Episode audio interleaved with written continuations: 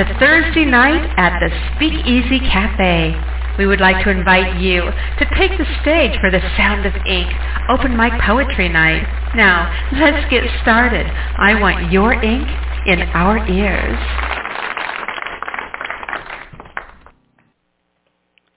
Hello, everybody, and welcome to the Speakeasy Cafe Open Mic Poetry Show. It is going to be a beautiful evening here tonight.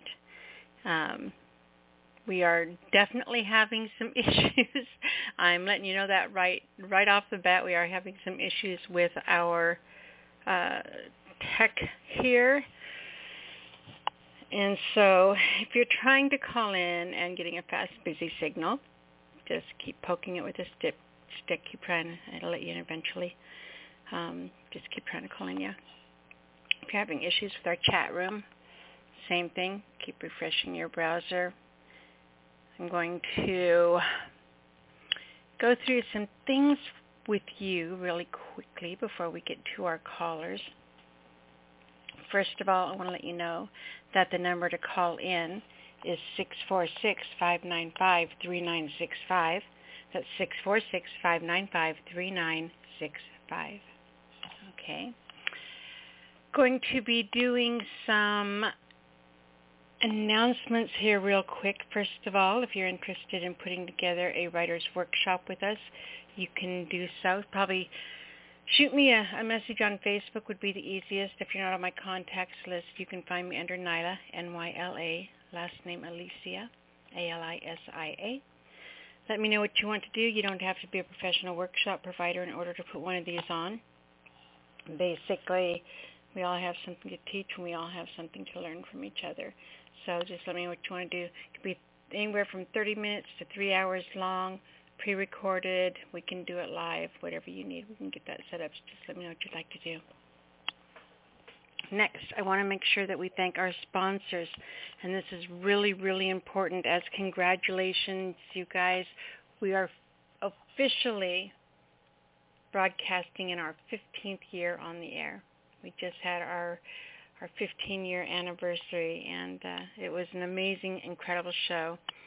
We had a lot of fun and uh, it was just it's it's crazy to think that when we all when we started this, you know, that we would be here 15 years later. We're awesome, you guys. Seriously, like we're really, really, really awesome. Like the kind of awesome you can't even like fathom. Um, yeah, I'm real proud of you guys. Real proud to be a part of this with you. So, happy first show into our 15th year on the air together. I want to especially take a moment to thank our sponsors, those of you who helped keep us on the air for 2021 and helped uh, help towards that the licensing fee licensing fee for our broadcasting license. Did I say that right? It doesn't matter.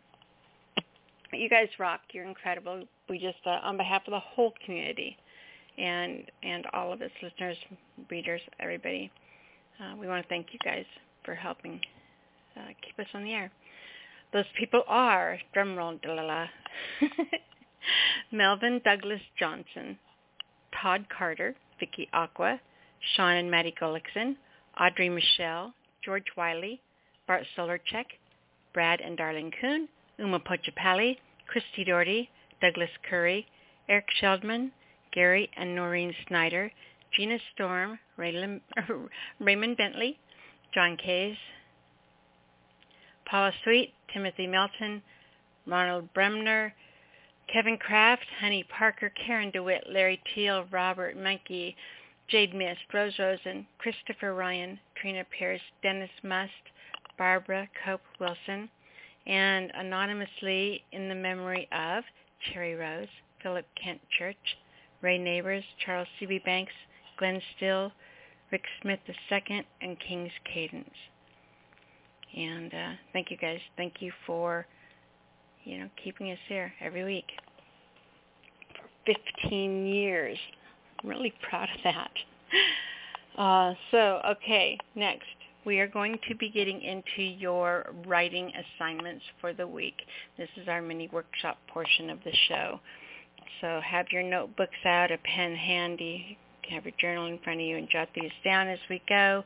If you uh, if you miss something and uh, don't worry about it. You can come back after the, the show airs and listen to the podcast and be able to start and stop at your leisure and write them down. So, you know, you can just listen now and write them down later, write them down as we go. But, uh, yeah, it's cool. All right, so for our first assignment this week, I'm going to try to pull that up if I can move the studio. And there we go. Okay, so your first, we're doing, we're going to do your uh, poetry prompts this week. We're going to be doing your poetry prompts and, and then your writing exercise after that. I'm going to be changing up some of this. We'll always be doing your prompts, this part of it. But I've got some of the stuff I'm going to be adding to the workshop portion because I kind of let you go over easy on the the hall-based stuff. But I think that, you know, right after that, the first of the year, we're going to really be doing some different things. I'm really excited about that, but I'm not going to give you any hints, so I you know, stop talking about it. You didn't hear me say anything at all, did you? Ooh, they're totally erased. Okay, so anyway, let's get into your poetry prompts, your inspiration from the Inkwell mini workshop poetry prompts. What I'm going to do is I'm going to give you 12 prompts. Now, prompts are meant to grow into a poem. They're like seeds planted. Uh, with that said, the prompt can be the title of your poem. It can be a line in your poem or the general concept of your poem. But whatever else beyond those guidelines, what you do, thumbs up to you. All right, so number your paper 1 through 12. 1 through 12. And I'm going to run through these really quickly. You ready? Got your pen ready? Awesome. Number one, through the emptiness. Through the emptiness. Two, the secret of children. The secret of children. Three, before I could write these lines, before I could write these lines.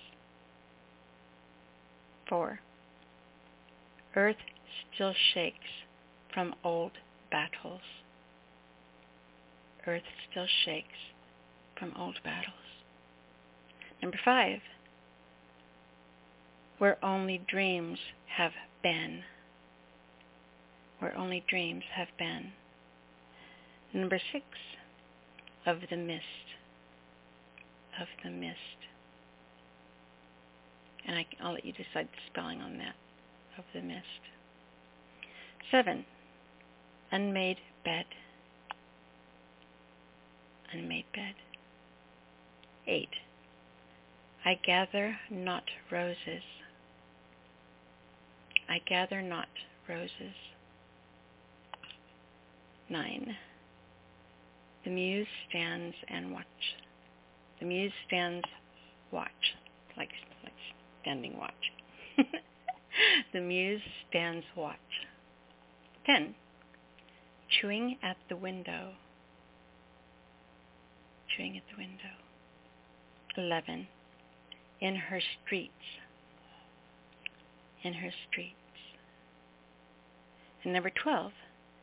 Wind-swept languages. Wind-swept languages. Right, so there you have it, your 12 poetry prompts for the week.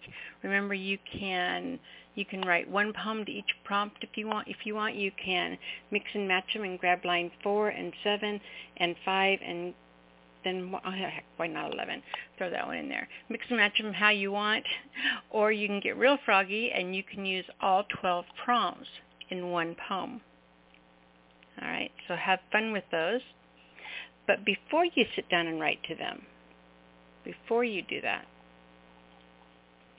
I want you to do your, I just lost the word again. So yeah, before I go into this part, you guys, uh, if you're still trying to get in, keep trying. And I'm sure the techs are working on it. They're pretty awesome, taking care of us on here. So, okay. All right. So your writing exercise. Let's get to that part. So what we're doing with your writing exercise is your pick apart a prompt writing exercise. So before you write to those 12 prompts that I just gave you, I want you to take each of those prompts and do this exercise. So what this is going to do is it's going to, by doing this, you're going to be pushing yourself away from your knee-jerk reaction when you hear something that inspires you. When you first hear something and you go, oh, that caught my attention, or oh, that made me think, or oh, that felt like a palm tingle, right? Before you chase that, stop yourself and reevaluate and rethink and chew on and look over and pick apart that inspiration and see what's really in there in the depths of it that's trying to grab you. You know, everybody writes the surface stuff. I want you to be able to reach in deeper into your inspiration and find those special things in there. So that's what this teaches you to do. So before you write to those each of those 12 prompts I gave you, what you're going to do is you're going to, at the top of a clean journal page, you are going to write each prompt. So the top of page number one, you'll write prompt number one. And then instead of writing a poem to that prompt, I want you to write at least six different ideas of poems you could write to that prompt. So instead of writing the poem, I want you to tell me six different poems you could write to that one prompt. So just general concept idea. You don't have to write each of the poems. Just, you know, find find six different angles that prompt, different ways of looking at it, different ways of attacking it, exposing it, covering it up. All right? So, prompt number one. Six di- and then six different poems you could write to that one prompt. Then when you know that, I want you to go to the second one, and then the third one, and the fourth one, until you have at least six different poems you could write to each of the 12 different prompts. And my 100% guarantee to you is that if you do this, you're not going to make it to the end of the assignment. You're not going to finish it because something in there along the way is going to grab a hold of you by the ankle and take a bite. And you're going to be off and wrestling with your brain to get this poem out. That's going to happen. There's, there is mathematically no way that that is not going to happen, and maybe many times. Multiples, hmm, those are always good, right? So, yeah, wow. I mean, I, I totally need to be brought back after that one. All right. So yeah, you have your 12 different or your six different poems you could write to each 12 different prompts and you're not going to find your way through that before something grabs a hold of you and you're, runs away with your thoughts like that and you're going to be writing a poem. It, it will guarantee that's going to happen and that the finished product is going to be something that you are amazed at. And you're going to find things inside of you that surprise you and you, that you didn't know were there. And it's like, wow, where in the hell did I pull that from? That's kind of scary, right? Find those places. They're so brave that you admire them. Find those places inside of you to write from. So this is what that's going to do. So that's my guarantee. If you do this, you're going to write a poem like that. So once again, I'm going to run through the poetry prompts for the week real quick. And again, if you didn't catch these or don't catch them now, you can come back and listen to the archives later and grab them from there. So your 12 pick apart a prompt poetry prompts are 1. Through the emptiness. 2. The secret of children. 3 before I could write these lines, Four, Earth still shakes from old battles. Five, where only dreams have been. Six, of the mist. Seven, unmade bed. Eight, I gather not roses. Nine, the muse stands watch. Ten, chewing at the window. Eleven, in her streets. And twelve, windswept languages. And there you have it. Those are your prompts for the week. Now remember, we are focusing always, always on reading, reading, reading. If you are not reading more than you're writing, what are you guys doing? Right, you're doing it backwards. You are what you eat. That's the same thing for your brain. You have to have input in order to have output. So read, read, read. The next thing we are focusing on is pushing ourselves to grow. Every single month, striving to learn at least one new poetry form. And we don't know all of them. None of us do. I don't care how poetically knowledgeable and and scholarly you are. You don't know all of them.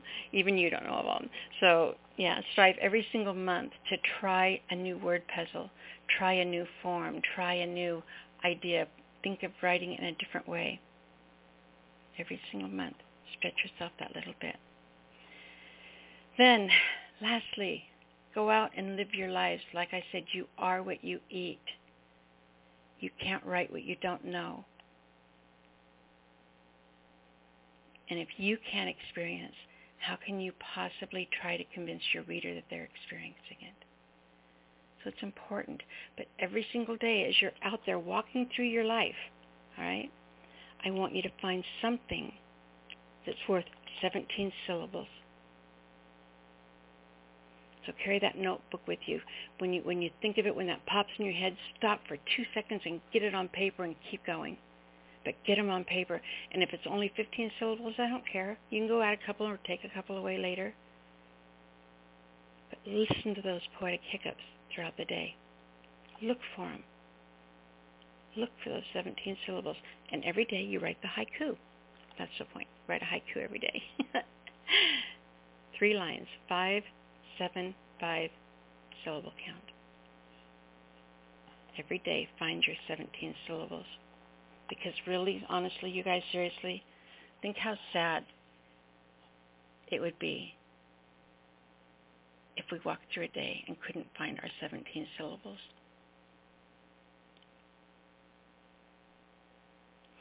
That needs to be a t-shirt. I'm going to walk through the day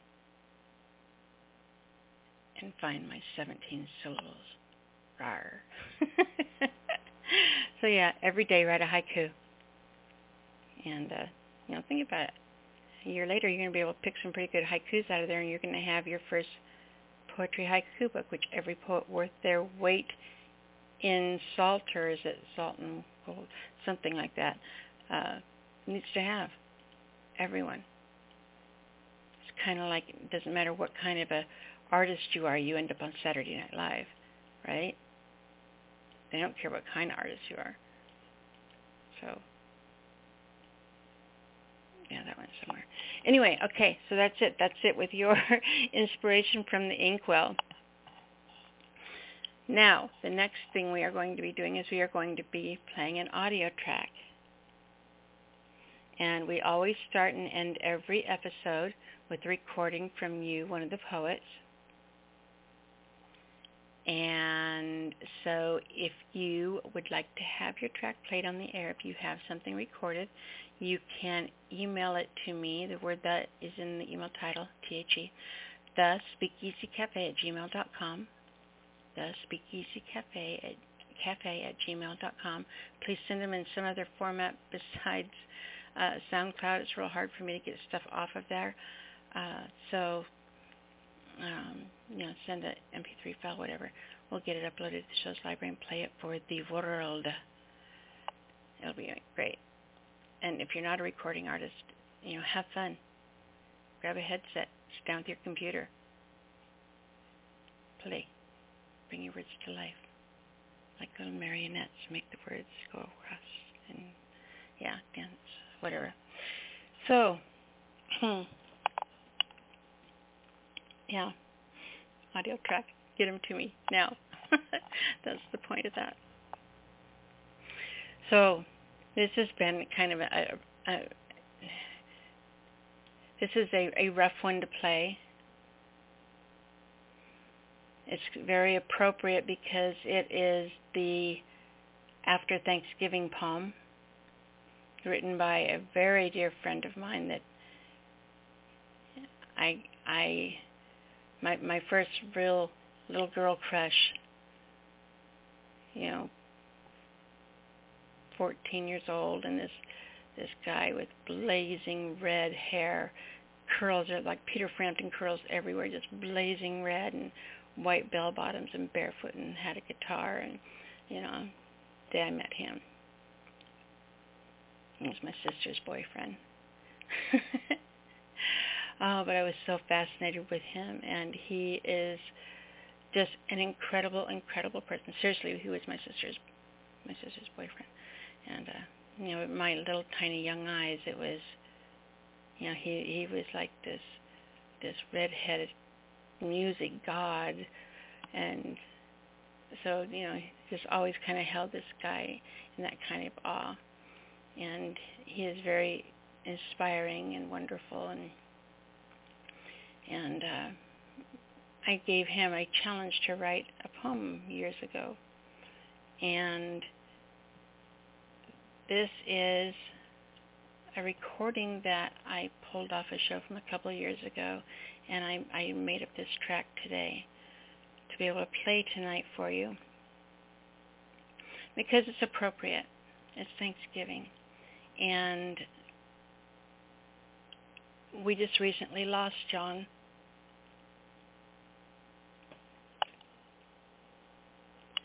On Thanksgiving night. And so this poem really has this really cemented place in my heart because this was his day. Oh, he loved Thanksgiving. And there's just something beautiful in that to me is that I have this connection to the full circle of everything with this poem. And so I, I pulled it off one of the shows from a couple of years ago and, and made it, and I'm going to play it for you. This is John Kays with his Thanksgiving poem. And here you go. Awesome, Mr. John Kays. Oh, well, let me read my annual Thanksgiving poem. This was created because you gave me a poetry prompt, what, four years ago. Uh, I remember I it. A, I love this poem. Yeah, yeah, no, yeah. And uh, seems like every year on Thanksgiving I read it. So, the 12 days of Thanksgiving. Day one, we ate turkey and listened to Alice's restaurant. Day two, we ate more turkey sandwiches than we could count. Day 3, we ate turkey soup with tomatoes and rice. Day 4, we ate turkey burritos. The change was nice. Day 5, we ate the leftovers cold. No one wanted to bake. Day 6, we ground up some turkey and made hollandaise cakes. Day 7, we took a break and ate nothing but vegetables. Day 8, we got yelled at for not eating the turkey on the table. Day 9, in a panic, we ate turkey until we blew. Day 10, we turned green and we saw more turkey stew. Day 11, we protested and called a general ruckus. And day 12, we were thankful when Mom threw out the carcass. Happy Thanksgiving.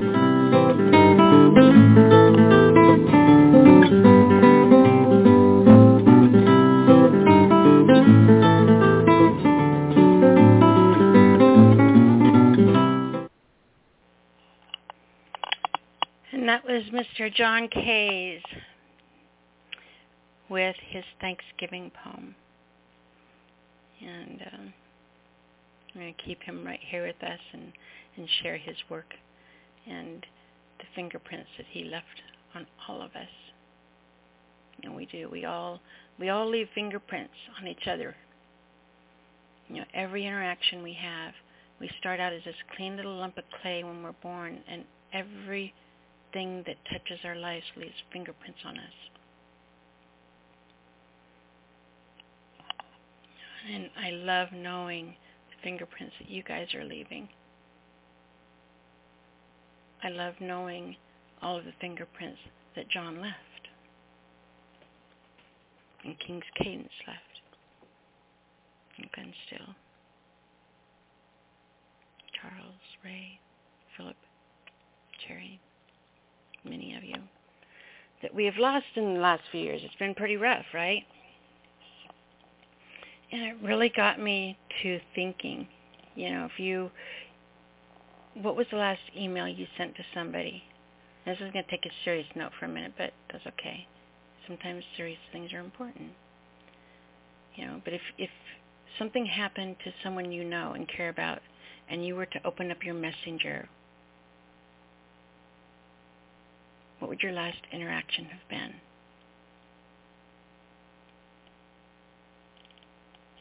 What would that message read? What was the last thing you said? Makes you realize how important the things that you say are and when you say them. I was real lucky to have been able to say some goodbyes to some of the people that we've lost. We had a little notice. We knew the trip we were on, the trail we were taking together, and we were there from beginning to end, right? You know, and then there's the ones where you don't have any warning. They're just poof. And you don't have the luxury of knowing what that last email is going to say. So my point in all this is to tell people what they mean to you. Stop and take a minute and tell someone how special they are to you or how they've touched you or what they've meant to you or how they've changed you, the impact their fingerprints have had on you. Yeah, think about those and say them now before there's a chance where you can't say them. Say, I just want you to know. In case a meteor hits the world tomorrow, I want you to know these things. Just put them away.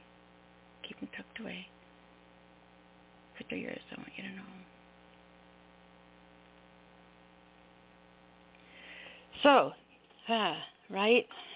Um, record them, send them in. We'll get them played on the air. So next, right? What are we doing? Where am I at? Reel it in. What comes next? I'm going to have to tell you what comes next. That's the important thing. What comes next is you guys. Now, if you would like to call in and read tonight, the number is 646-595-3965. That's 646-595-3965 if you'd like to call in. You can just listen or press 1 and it'll allow you to queue up and be able to brought on the air. So you can either listen in or, or read, either one. We do take callers in the order that you call in, so listen for your telephone area code which 731, you are most definitely in queue. Listen for your telephone area codes so you'll know that we're bringing you on. When I do bring you on, please, it's very, very, very important that you introduce yourself. Say, hi, this is me, Michael. Or this is me, Brother Or this is me, you. right? You want people to know who's reading first of all, and you want to make sure your name is attached to your work. You are literally verbally publishing your words to the world. Make sure your name's attached to them. And then you can read, right now you can read, we are having some line issues, you can read two poems, regular, your normal, normal length poems, one long one, two normal, regular ones, um, whichever you prefer. If the lines get too busy, we are having line issues. That's why I'm, I'm I'm like talking and looking sideways and trying to read the thing and pretend like I'm talking smoothly and casually as I'm reading these notices coming out. It's not working. So anyway, um, yeah, you can read two poems. All right. Make sure that when you are, I don't even know where I just was introduce yourself. You can read two poems. The lines, because that's where I was. If the lines get too busy, um, you know, I'll let you know if we have to cut you back at just one poem. But right now, I, I don't see that being the case. Like I said, if you're getting that fast busy signal, just keep trying. It'll let you call in. If you're online and you've made it on, don't hang up. All right. So um, you might have a hard time getting back in, but we're just to, we don't always do it. I, I said that, you know, 15 years later, you know, and, I'm sitting here looking at this, oh my gosh, what are we going to do now? And we don't always do it pretty, but we always do it. We are not so pretentious or full of ourselves. You know, all of us have egos checked at the door. And when you get here, when you're in this community, you know, you're just, it's like a meeting of bards. It's like opening that box of 284 crayons and all those beautiful colors inside. That's what we are. And how we inspire and each other. You guys are just awesome. Okay, so anyway, introduce yourself. You want your name attached to your work. You can read two poems. Make sure that you give out your URL when you're done reading. Uh, you want to make sure that people know how to come find you and get to know you and your work better before you come back here and read again next week. And then please remember that we have a mature rating. I never know who's on the other end of that line, so you're bound to and probably will hear just about anything here, with the exception of hardcore erotica. No adult porn poems, no bumping body parts, no tab A and a slot B. Other than that, you guys are good to go. Alrighty. So I am going to go ahead and give the first three callers so you kind of have a, a heads up on how you are, you know, if you're coming up fairly soon. We have area code, as I said, uh, 731 first, followed by 219, and then 575. All right, those are our first three callers.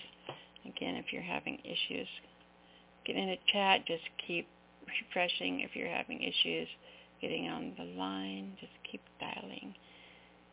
And let's go ahead. See, I'm stalling now because I'm waiting for my I'm waiting for my my my board to unlock. Okay, there we go. Let's go ahead and bring our first caller on the air. We have area code seven three one seven three one. You're on the air. Hello, this is Michael Todd calling from West Tennessee. Hi. Oh, thank goodness you're on the air. Hey, Michael, how are you, love? I sent you I'm a couple of videos today. I saw your videos. Uh, I didn't understand the thing they said. They weren't speaking English. Well, one of them didn't speak English, but it had a nice sound to it. Wasn't it beautiful? I spent I It don't you know how you go down rabbit holes and you and I do this a lot because we we share some pretty obscure videos and find some pretty Yeah. you know when we find that unique music that's that's our thing that's our a thing between us as part of our language with each other and Enjoyed it. I, I love doing that with you that, I mean that's amazing uh That's good. When you when you do stuff like that, you know, all is right with the world.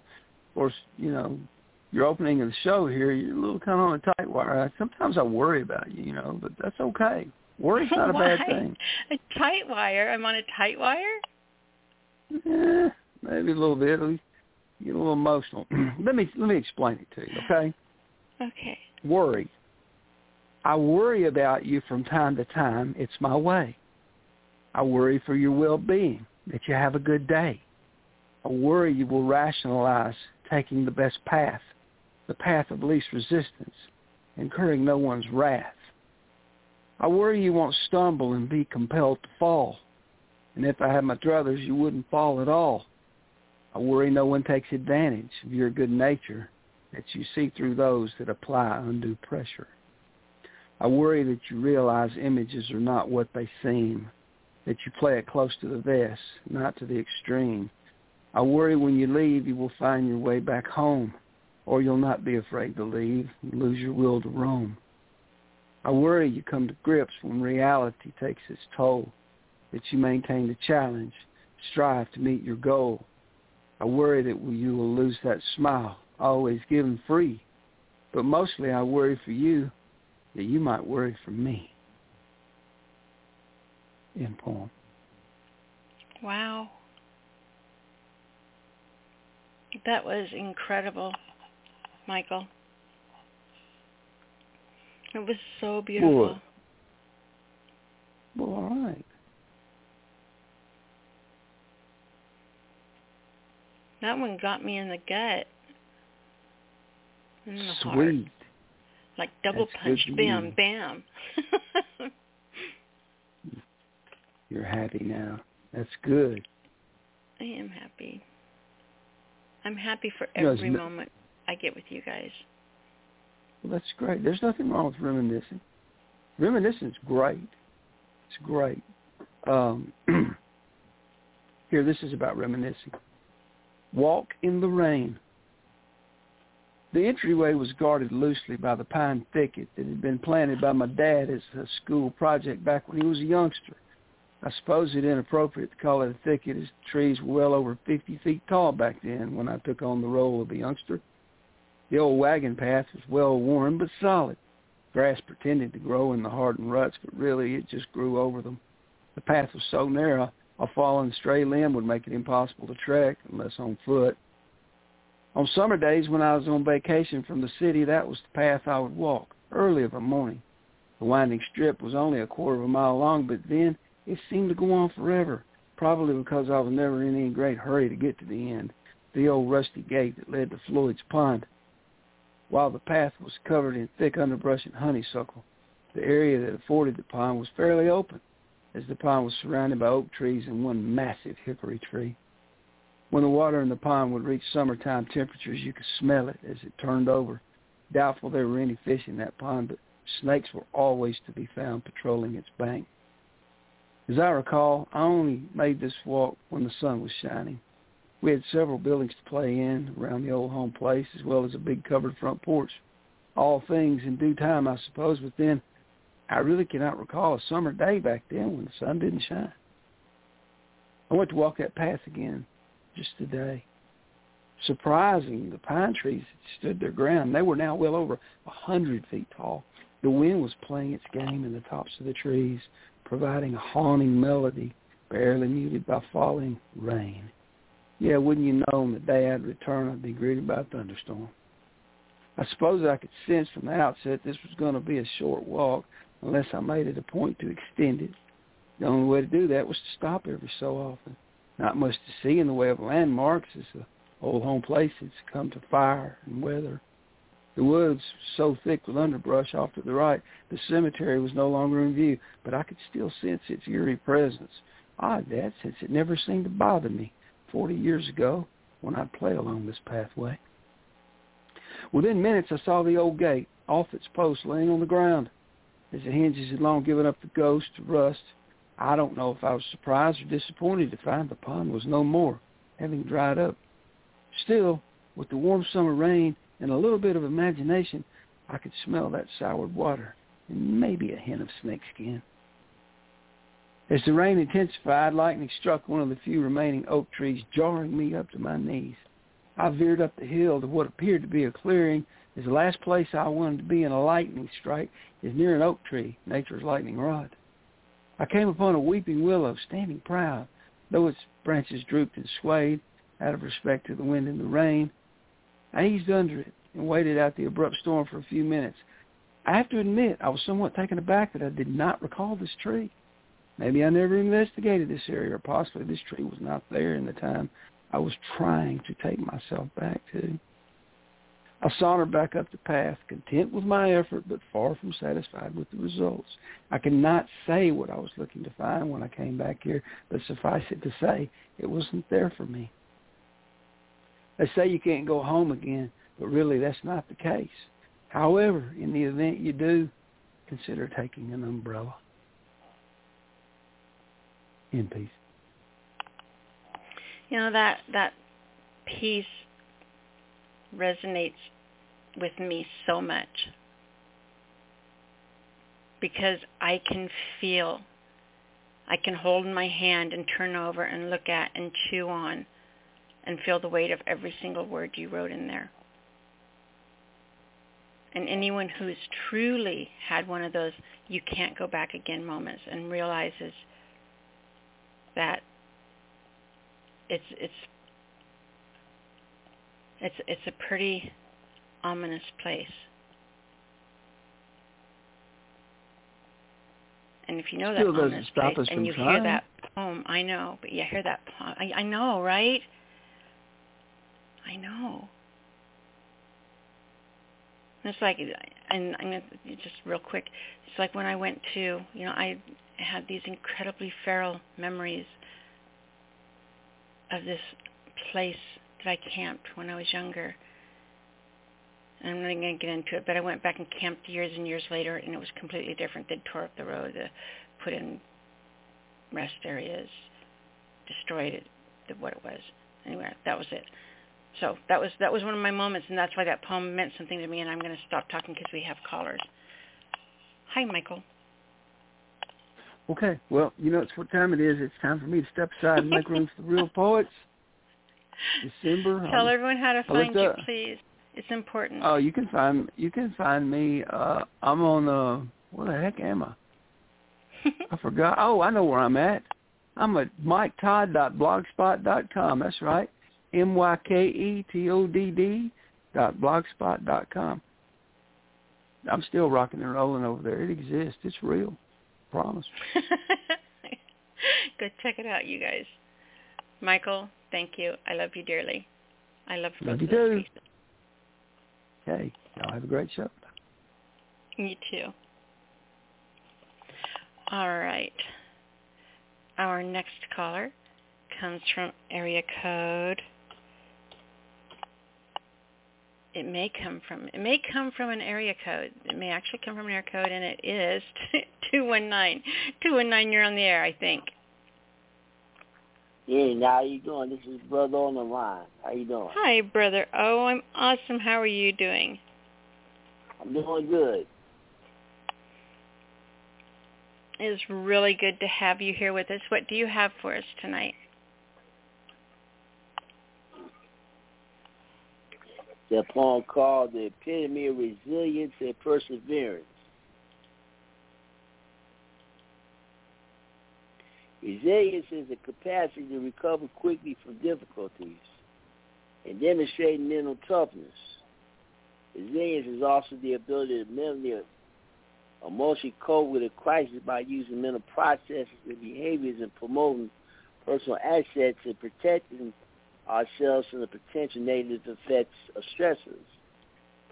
Perseverance is persistent in doing something despite difficulty or delay in achieving success. In other words, we have to be persistent and tenacious by displaying all determination and resolve, having both staying power and the patience of Job by remaining dedicated and diligent. The journey of life requires plenty of stamina and endurance.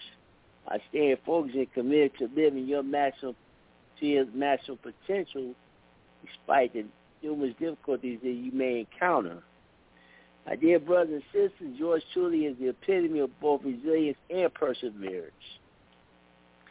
Having a congenital heart condition since birth, undergoing reopened heart surgery and doing numerous episodes of regular heartbeats, numerous hospitalizations, overcoming having a stroke over two years ago. I saved me to the resilient brother everybody knows, his brother older living miracle professor of poetry. And as a black man, these divided states of America has helped me to develop perseverance. Despite all the daily challenges that I face every day, I'm eternally grateful to be alive. You know, I'm not the dopest poet or proficient freestyler. I'm not as gifted and talented as a top tier poets in this country. I don't have a lot of voice, nor am I an exciting entertainer. And I'm definitely not your conventional poet either. While some poets have either retired or fallen off the radar, I'm always going to remain persistent because I refuse to allow my limitations to impede my progress. I refuse to allow my doubts and haters to distract me from my mission. I refuse to accept no for an answer. I refuse to be put in a box. I refuse to be typecast. I refuse to accept mediocrity and excuses. Now, I refuse to settle for anything less than greatness. My dear brothers and sisters, I've been through hell and high water in my 46 years of life. However, I truly believe that all of you have the natural abilities to preserve, persevere through every challenge that you have faced in your life. Close out this poem, I'm sharing one of my favorite scriptures, Ecclesiastes chapter 9 and verse 11. I have observed something else on son. The fastest runner doesn't always win the race, and the strongest warrior doesn't always win the battle. The wise sometimes go hungry, and skillful are not necessarily wealthy. And those who are educated don't need, don't necessarily lead successful lives. It is all decided by chance by being in the right place at the right time. In other words, for the race is not given to the strongest swift. It is given to those who persevere while the challenges of life in poem. That was amazing. You know, I, I love the the one the line that the line that I absolutely loved. You know, especially in this day and age where we are all so desperately trying to discover ourselves. You know, I love the line in there that says, I refuse to be typecast.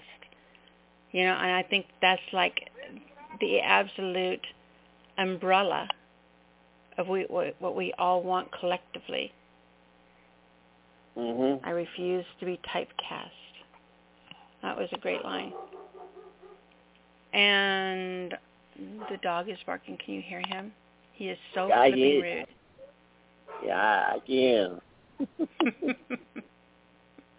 that that means Christopher got here with dinner, and yeah. and you know he's kind of spooky and scary and this Karaoke thing. So, you know, why shouldn't I bark at him, right? Yeah. So, do you are you did you have another one you were going to read, um, Brother O? No, that's the only one I'm going to do tonight.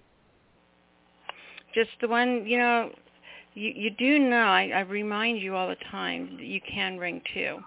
Just just so you know, and sometimes you'll read too, but I I think it, I think you really need to be reminded of that more often. mm. Okay, I just I'll just do the one for now. Okay. All right, brother. Oh, you have a absolutely great weekend coming up, and appreciate you being here tonight. Thank you. You're very welcome. All right. Our next caller comes from area code 575. 575. You dry, are you there? I'm here. Are you able to hear me? I can hear you. How are you, Wonderful. sweetheart? I am fabulous. This is Jade Miss. Hello, Wonderful my darling. Oh, thank you. It's always nice to be wanted. so, I, what has been yes. inspiring you? What have you brought? Well, I know we're supposed to read, which I do, but I am a videophile, if you will. I watch the news, um, conservative, liberal, and all things in between. And that's what's been moving me of late. And I actually have for the, I think, this may be only the second time I have two poems to regale you with, if I may. Mhm, and they were please. written in really, real, real haste. The second I got out of the door from the workplace, I had to put them down. So I love would that. See, th- people saying things like that make my toes curl. They really do. fabulous. So, um, with your permission, Oh, please, yes. the first one I actually gave uh, I actually gave titles to them. The first one is called The Bye Baby. Oh, miss. Oh, miss. I was passing by. Saw the dried tears in your eyes. Oh, miss. Oh, miss. Did oh, miss make you cry? For you had no cradle. They said you must rock. But you found that bough did not break as authorities cut the cord, and down comes your mama's baby. As she whispers and cries, you're cradled in my arms. And there you have it. Um, if anyone's been living under a rock, that's because uh, Roe versus Wade, well, the abortion laws in our country may very well go back to the 1930s because of what's being uh, brought before the Supreme Court. Uh, the Ole Miss, also known as the state of Mississippi, seems to want to tell us what we can do with our wombs, and a few other states are just tagging along for the ride. So that sort of got my ire up. You know what, what's really funny is, you know, I always say that this show is a, a platform for the poets, not for me, right? And so mm-hmm. I don't usually get political, but it's really funny because as you were saying that, the very first thing that popped into my head was get over it, people. All animals eat their young.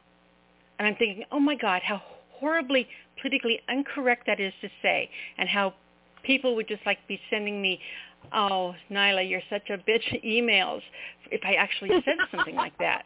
So I'm really glad that I didn't. But you know, it just it's, it's funny the way inspiration hits you. It's true. Um, the exercise you gave us, you know, where we have um, tear apart our prompts and everything, the different nuances and not. But I digress. I have the secondary poem and then on to the next. Okay. This one is called. This one is um, sort of dark as well. It's called I'd Miss Me. Have you thoughts of suicide? No, I say, which is a lie. For suicide is a selfish thing, and so am I. Would I? No, I, as suicide is, am a very selfish thing. Suicide, no, for I would miss me. I would miss the blast of cold, fresh autumn air coursing down into my lungs. I would miss the icy beverage quenching its parched throat.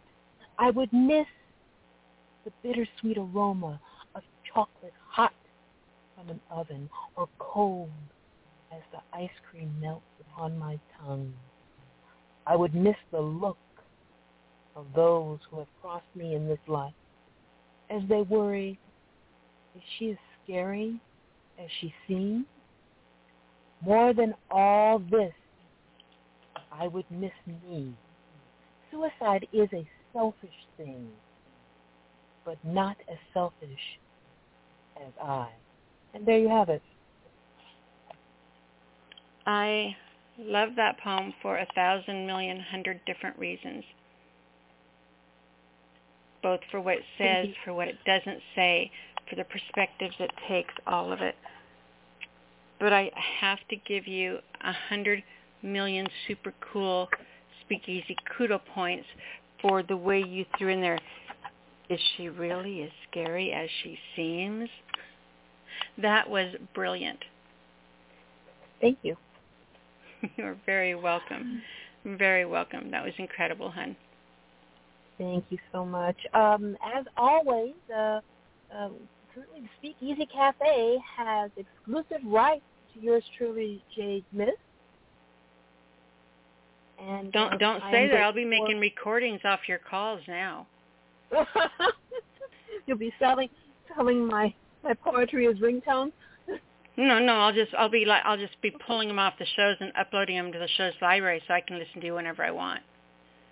Oh, wow. I'm very greedy that way. Well, as always, many, many thanks for the forum and on to the next. Fantastic job, Jade. Appreciate you so much. We'll talk to you soon. Thank you. Many thanks. All righty. We are going to try bringing on area code. I'm feeling blue, blue for you. This is me singing the blues to Soldier Blue. Soldier Blue, 832. No, not today. Don't ever let me do that again. ever. Maybe. Ever. May, maybe next. Maybe next week, but not today.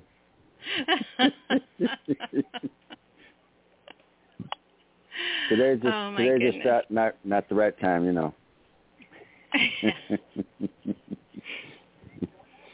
well, so I've got how something. How are you, that, my uh, dear friend? Oh, I'm cool. I I uh, been doing the writing and stuff and and uh reading you know those the various uh pieces of incendiary literature that I've been collecting, so I'm good.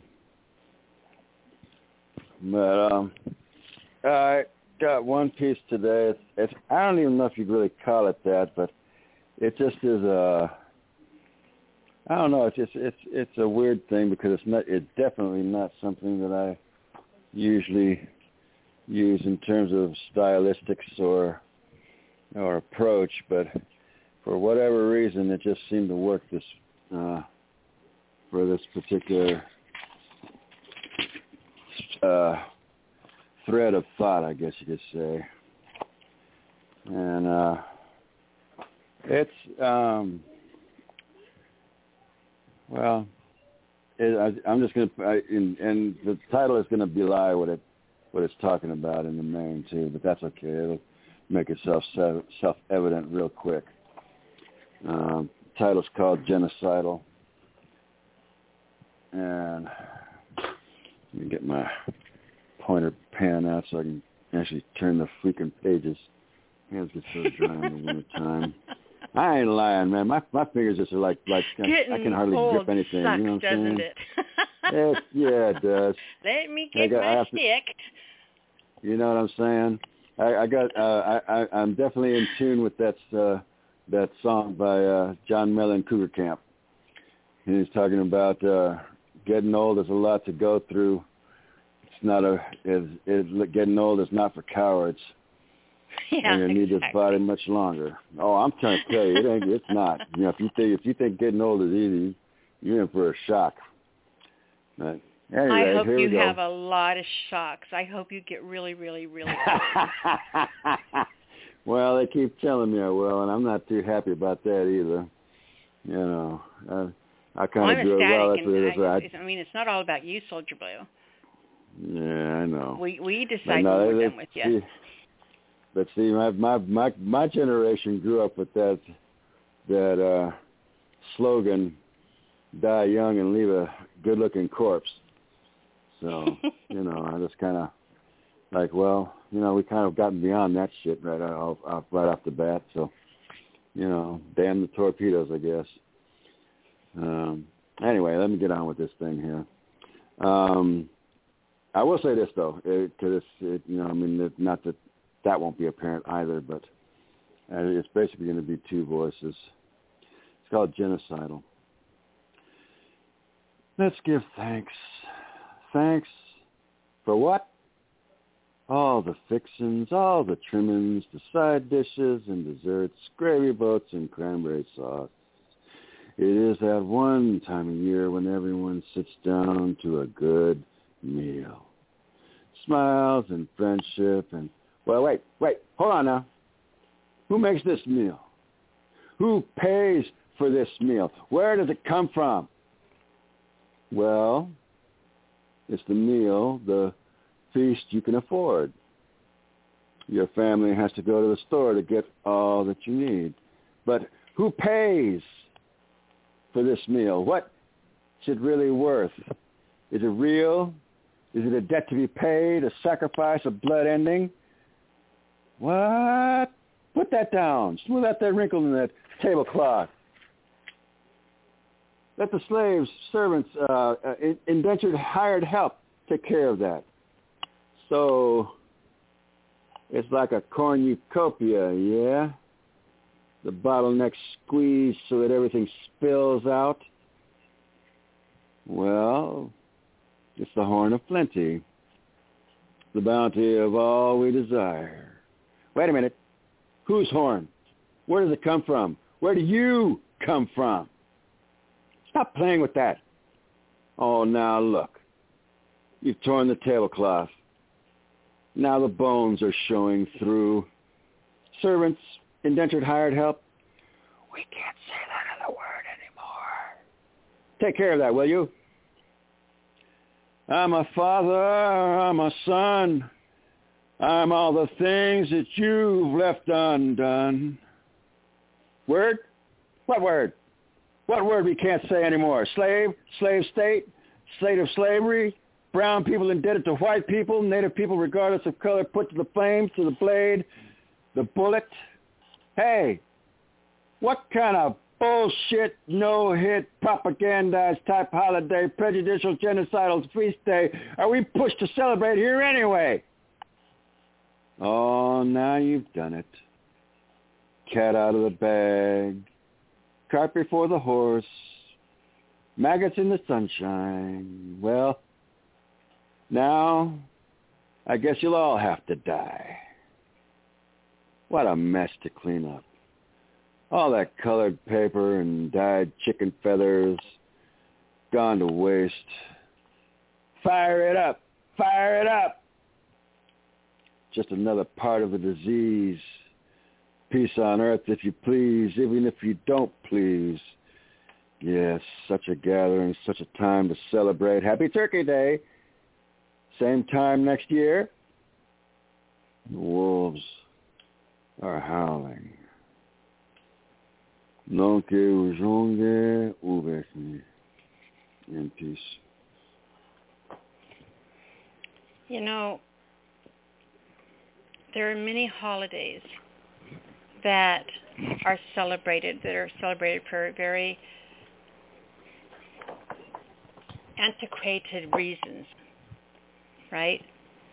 And I was thinking about that the other day you know my different views on Thanksgiving, and you know part of me thinks about Thanksgiving as the way the very first people who you know the very first contact you know actually greeted each other, actually did work together until the politics got involved and things were found and and done by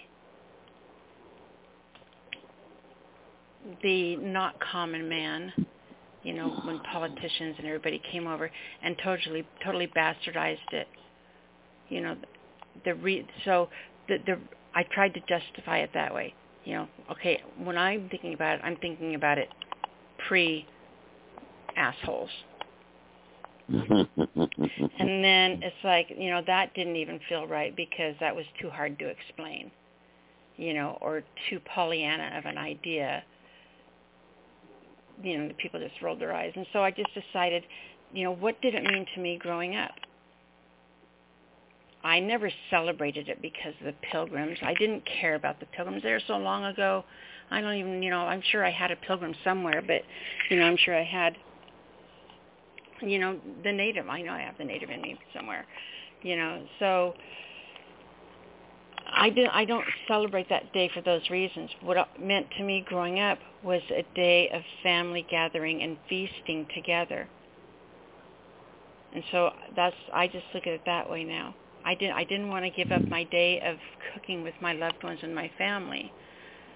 So now i just call it day of feasting. And it's much more you know that that pagan in nature. You know feeling i guess Well, happy day of feasting i The, don't the, know the way that I ex- the way that I, I explain it is is on a on another twofold.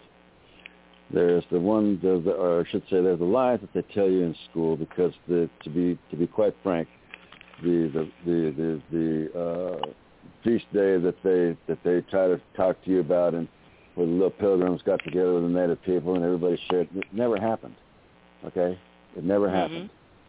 Now we, as native people, always had celebrations of, you know, of fall harvest and so forth. And there were times when, for specific reasons, i.e., you know, contractual agreements or trying to be peaceable, that you know the feast days were held, you know, throughout the year. Uh, I mean, in you know, in accordance to those specific events.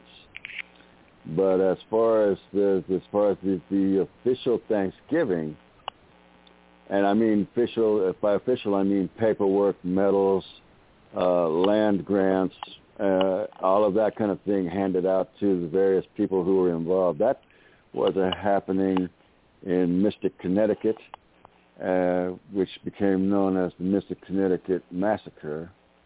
And it was the Pequot people back in the, the winter of 1637.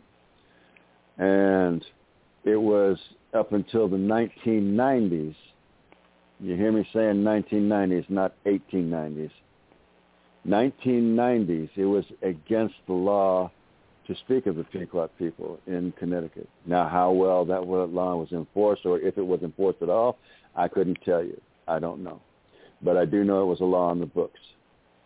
And so there were over 700 people who literally got slaughtered, and the, the blood was so thick on the ground that it put out the flames that they were trying to use to set the village on fire with and literally it was a Thanksgiving feast of the fact that they took the food that was going to feed the native people for the winter, and they used it for themselves, obviously, to get themselves through the winter.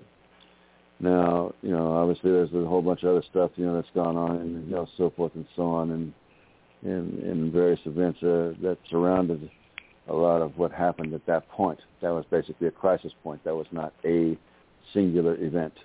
I'll make that very clear also. Um, but you know, if you want to know, cause, so again, you know, you have the myth on one side that they try to teach you in school. But if you want to celebrate, uh, you know, Thanksgiving, sure, why not? Celebrate it on a family level. Thankful for the people in your family. Thankful for people coming back to health. Thankful for people getting a new job. Thankful for people getting a raise, etc. And you know, and all of those things that make your family the circle that it is. Fine. I got absolutely no problem with that. You want to talk about the little pilgrims? We're going to have a long ass conversation. Mm-hmm. Wait, I thought so we just I, did. I can, well, I'm just saying we, we can we can have all kind of conversations about that though. That I say we're not even scratching the surface on that. So, but yeah, that's say that's just a thumbnail sketch of you know some of the events that surround the official paperwork and all, you know, like I say, included Thanksgiving. You know, I always I, I say all the time that you know every interaction we have with somebody in life leaves fingerprints. You know, and your poetry hmm. leaves fingerprints that are just a little bit deeper and show a little bit of nail. Well, maybe a little bit more than a little, but yeah. Amazing Soldier Blue. Thanks, man. Always a pleasure. So what are you going to do now? Oh, what? You want me to read another one? Uh, You can you can read two. Just make this one not so long. Okay. Okay. Well, this. You're going to have to start Okay. writing haikus I because no. then you can that- do your long no, poem and then a haiku. That's that's that, that's like sucking in a breath and not letting it go to, to me. I don't get I don't get very far. you know, sometimes like a, a, a little slap or a pinch here or there is a good thing. You know, you don't have to follow through. That, that little tease enough. Yeah, you know. All right. Well, uh, okay. Uh, feral creatures lost and found, unbroken by the tempest. The storm holds check and balance. Nothing is for certain. Knife bright stars make poor utensils, tools for trade. Migage. Pinions splash a wind buffet from above. Shaved shaped embers a story deep night. Socket wings, lateral dreams, warmth, softened stones, bleeding prints to be left and found where the feral creatures roam. The strewn passages of night skies, clear and bright. Deep green smells, scents full of youth. Everything falling a long time ago. Now drawn faces, wrong names. What do you want to call your conquest by? Street name or given? Spun glass looks like candy webs. Careful lest you get cut. Native education, bloodline eyes. There beyond the burnt orange sunset, you can just see the Holocaust horizon. There is a ripe reason for flesh to be buried. Solstice I save you, so let us join hands and say what is left of red earth. Stars with a knife bright edge to polish, newly mastered we can cut through the hours unbled. We can have gone too many times to the streams of creation, dreams streaming from our skin. Kinka. We shall remain unbled of this sacrifice, as we have learned too well how to sidestep the blade, scythe, constellations of our well-remembered first made earth. Forested thickets of sweet-drawn air, cool shades of the trees remind us of our dreams. In peace. Wow. So there you I go. think that might be right up there with one of my favorite you've ever read. well, that was only half of it, but you said short, so I didn't. I didn't read the rest. Well, message me the whole thing. okay, I will. I can do that. Cross your heart, promise, pinky swear. I hey, I you know I do. And then you just- just can you you can that can be one you the second half you can start out with next week too. Sure, we can do that. I It's love it when when someone suddenly words- plan their life like that and they're so agreeable. It's, it's just when you put those two words together that say home and work, that just you know that kind of just puts everything out the window at that point. I, I've learned way I've learned my workarounds. All right, Miss Nyla. I appreciate the platform as always, and the means or the the point of being able to use our forms of creativity and self-expression. And the only thing I would add uh, as a last uh, thought before my URLs is, you know, when I was talking about peace on earth and uh, the, the first piece, I'll go back to what one of my elders was saying. It's not peace on earth. It's peace with earth.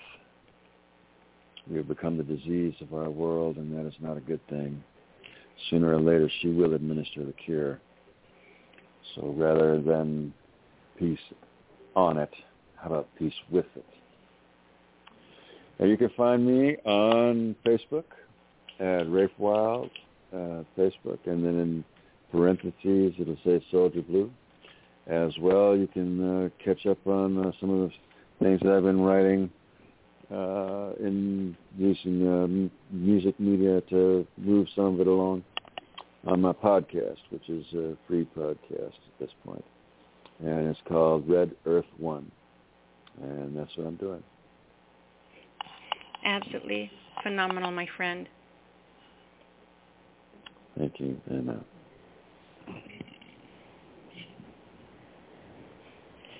We will talk to you next week. And what are you going to do this week? But I forgot what what what oh, did you say you do? I'll put it, put it, put it in your, I'll put it in your mailbox. God, I love it when they listen I'll to. put it in your mailbox. You're awesome, sweetheart. Thank you. I appreciate it. Sure. Bye-bye, Soldier Blue Blue. Yes, ma'am. All right. Our next caller comes from three two three three two three. You're on the air. This is Sincere from Los Angeles, California. How are you doing? Hey Ed, how are you, sweetheart? I'm excellent. It's really good to hear from you. Did you have a good holiday? Yes, I, I took the uh, cue from you. I, I took the good from it and just celebrated with the family. But more, more important, I have to celebrate myself. You know, just to be thankful for what I have. And, and, and um, I got depressed because my mom was not here, and I lost my brother like eight months ago. So just, just being thankful for where I'm at right now. So it was good. Well, we're thankful for where you are right now too. Well, thank which you. is right here with us. oh, absolutely, absolutely. What do you have for us tonight, sweetheart? It's called Do We. Do we just think about sex, or do we just think about how much we don't have to fit into this ticket for a life dance? Whatever you think, rethink it. That again, because it's not panning out for the whole community for calling thespians best ending scene.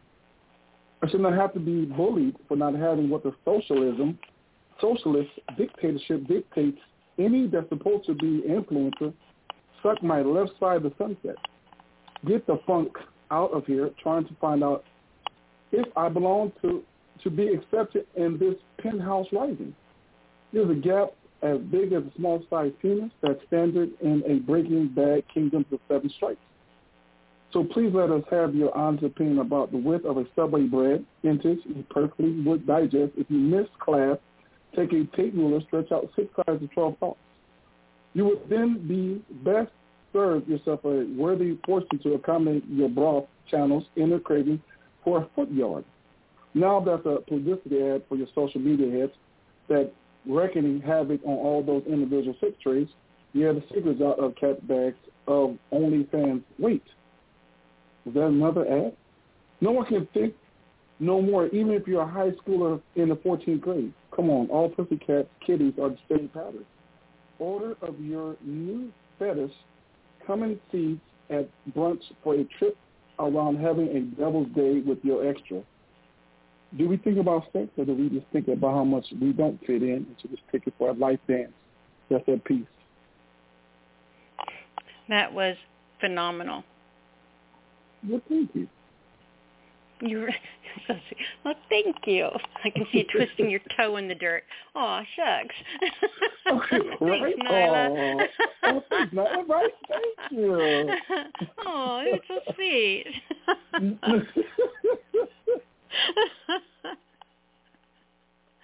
uh, Edward, do you have? A, are you going to read another one, Mrs. First tonight? Are you going to do two? Ab- absolutely. This is was inspired by my daughter. Said, "Can I get some help?" Yes.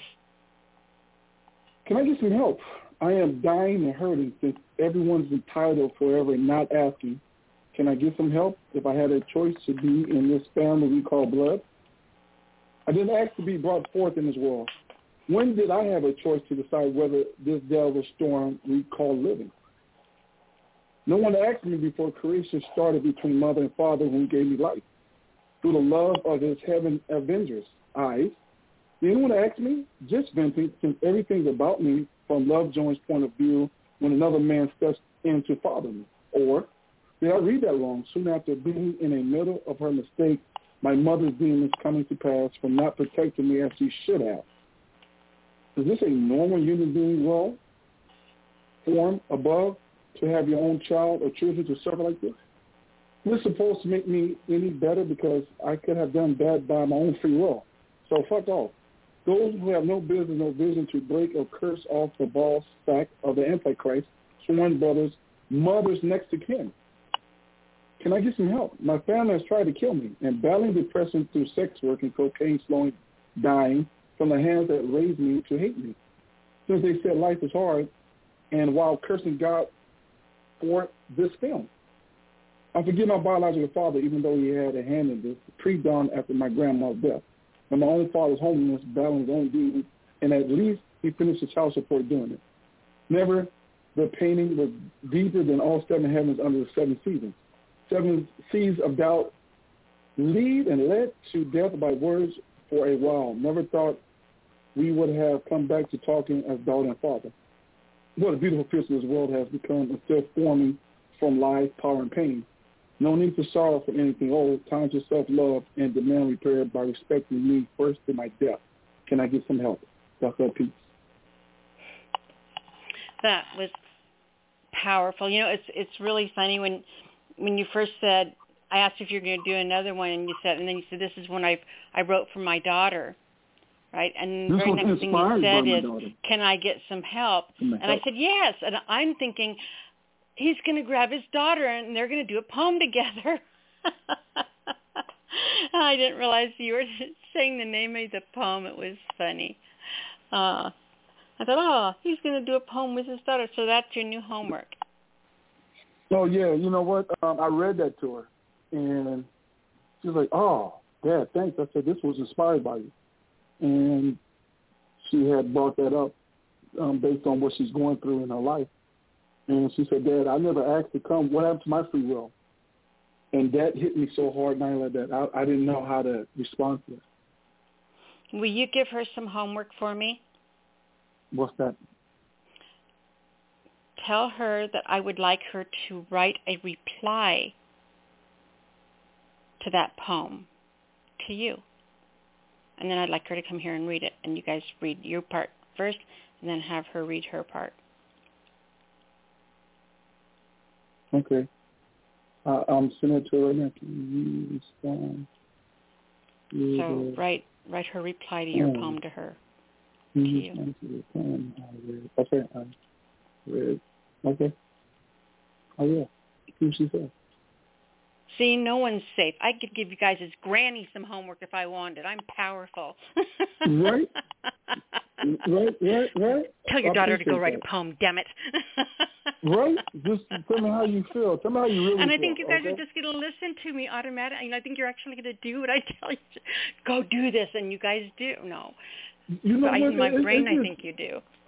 It, it's just so awesome that um, the fact to be heard and uh, to have some positive criticism and where you come and how you brought that up was to have her exercise herself her own way of writing out. So no, that that's awesome.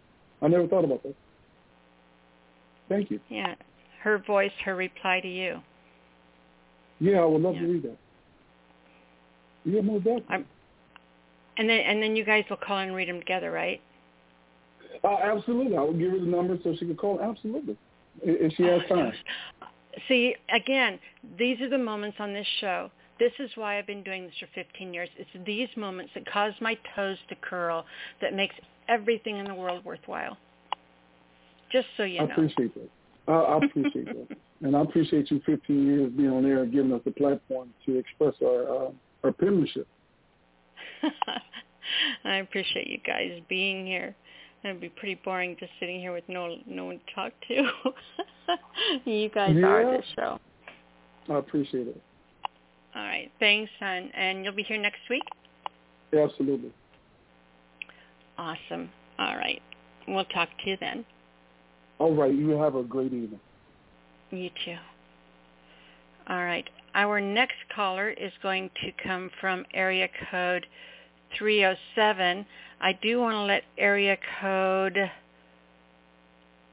765 know that you are not in the lineup. If you do want to come on and talk to us tonight, 765, go ahead and press 1. If you're here just listening, welcome to the show. If you change your mind at any time, you can press 1 and that will let me know it's okay to unmute your mic. Otherwise, just hang out, have fun. All right, 307, let's get you on the air if this will unmute.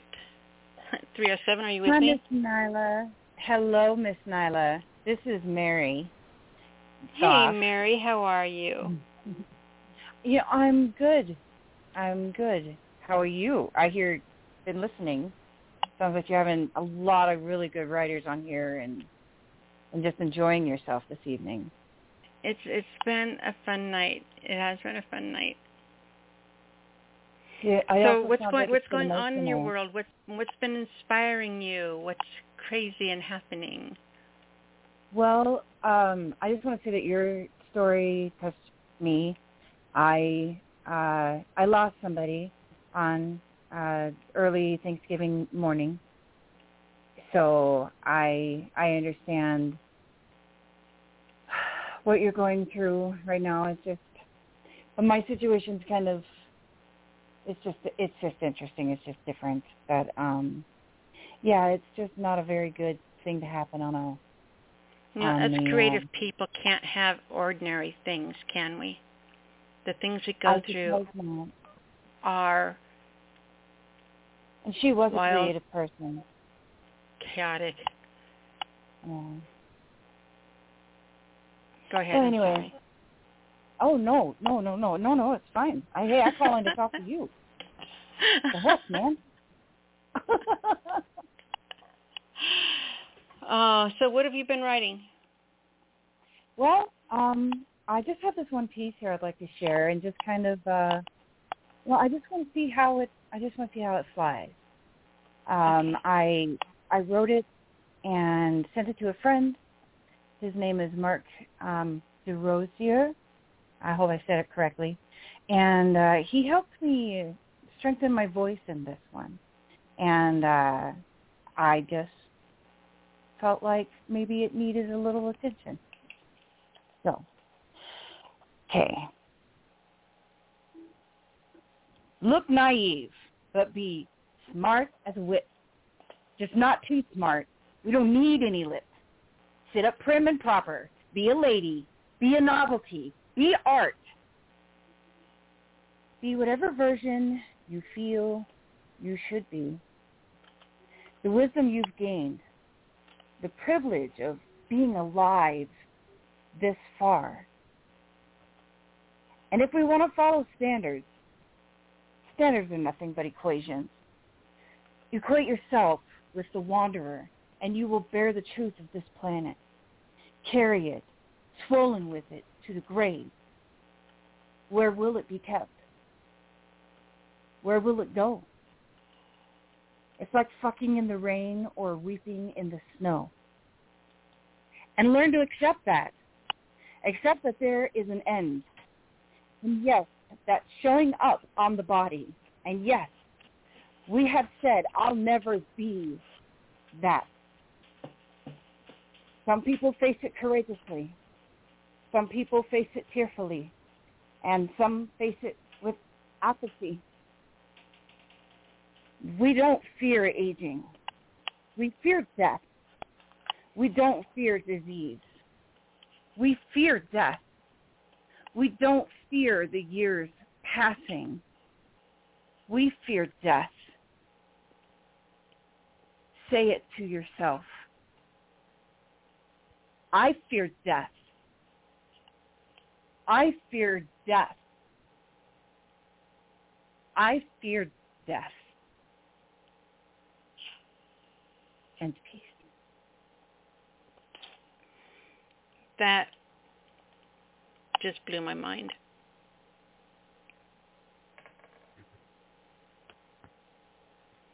That was so fli- flipping powerful. Thank you. You know, there are so many. I I mean, just the part where you're talking about what was that? You don't fear. Um, what was what was that? You had a couple right there in the, at the end in a row. I don't fear, Aging. We fear death. but I fear death.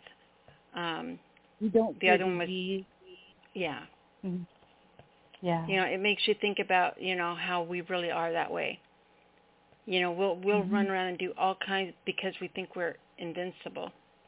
You know, I'm I'm not Mhm. gonna fear going out and licking the doorknob. You know, I don't fear the disease. It's not going to be me, but I I fear dying. You know, Yeah.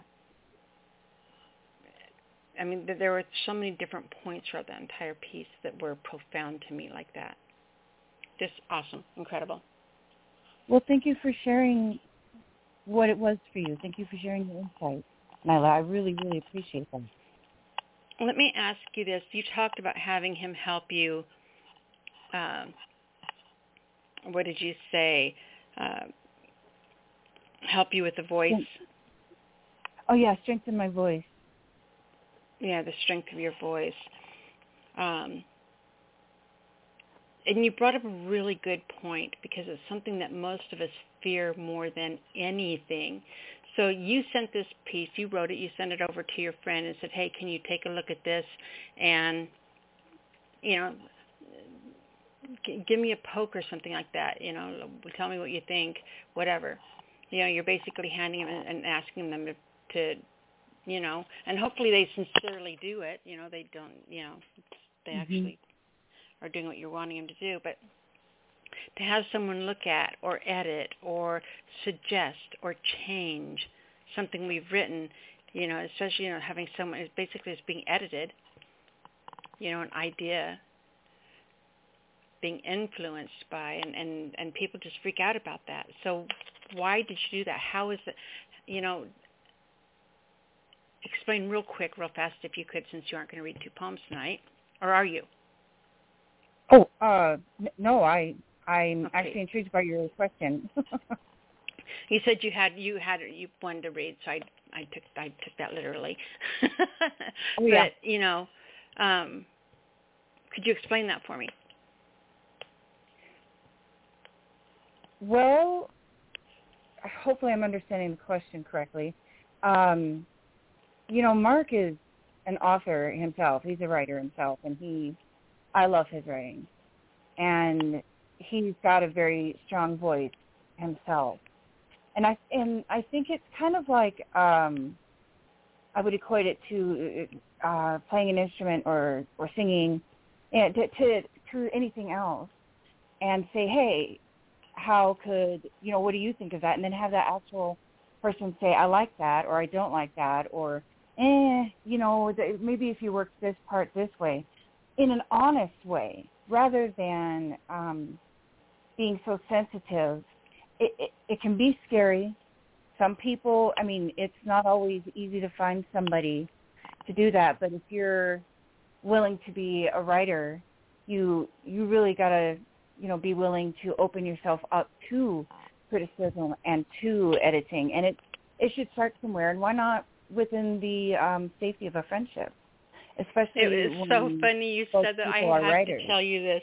I have to you're explaining that, and so and you're talking about you know that that trust and and all that and, and instantly I'm starting to and there's you know there's gonna it's gonna hurt you know and mm-hmm. instantly my brain went to like it's like the the Marquis de Sade of poetry there you know what's sex without pain you know or pain without I don't remember what that quote was of his but oh. it just it instantly it made me think about that where and it's like god that's so true you know, basically, you you know, you're handing yeah. your your poem over to somebody, and they have the right to just, you know, and and sometimes, yeah. Oh, yeah. Okay. Anyway, that was fun. It just it was awesome. Thank you for that little trip. Oh well, you're welcome, and I I really appreciate your question, and and I hope I answered it really well. but yeah, he's like I said, if you uh, look up Mark DeRosier, that's D-E-R-O-S-I-E-R. I apologize, I don't have a title of any of his works offhand, but really do look him up. He is he is also himself a very good writer and very very good with the cut. You know, um, you know it, I, I edited too, so I understand the process and mm-hmm. sometimes you have to chisel off a little extra and sometimes you have to destroy a part that you hate that you love and uh to make it even better a stronger piece so mhm well you I'm brought up a really good point too is is finding someone you trust to do that mm-hmm. you know oh, yeah. i one of the things i hear all the time is people said and people say that i don't want to have someone edit my work because it's not mine anymore and what oh, most no. people don't realize is that when you have someone help you look at something you know, they're not and this is something that I have found because I have a lot of people look at things, um, but they're they don't edit it. They they don't suggest in your you know you're trusting somebody to look at that that knows you. Yes. And we're not perfect. Sometimes we hiccup in our head, you know, and so they're gonna if it's somebody that knows you and that you trust, they're gonna look at that and not think how would I change this, but what is she really trying to say? And it's like you know you Yeah. you sound like, and they're gonna be they're gonna be answering it in your voice because they know you. That's where the trust comes in. You know, so Preservation it- of voice. yeah. So they're they're helping you think and unravel your voice, not injecting theirs. You know, so Yeah, it is most definitely still your piece. That is definitely uh, a skill. Like I said, I, I used to edit, and that's that's exactly what it is. Is you you have to read them and understand what their voice is, and then work within that. It's kind of like helping someone, like I was saying, write a song. You don't want to change the song. You know, if it comes to in a blues song and change it to a reggae song, it can be as a blues song. You should work within the fact that it's in that person's voice, not yours. So that Mhm. it depends. Depends on how wide open. Some people are be like, heck yeah, let's try it reggae. So, yeah.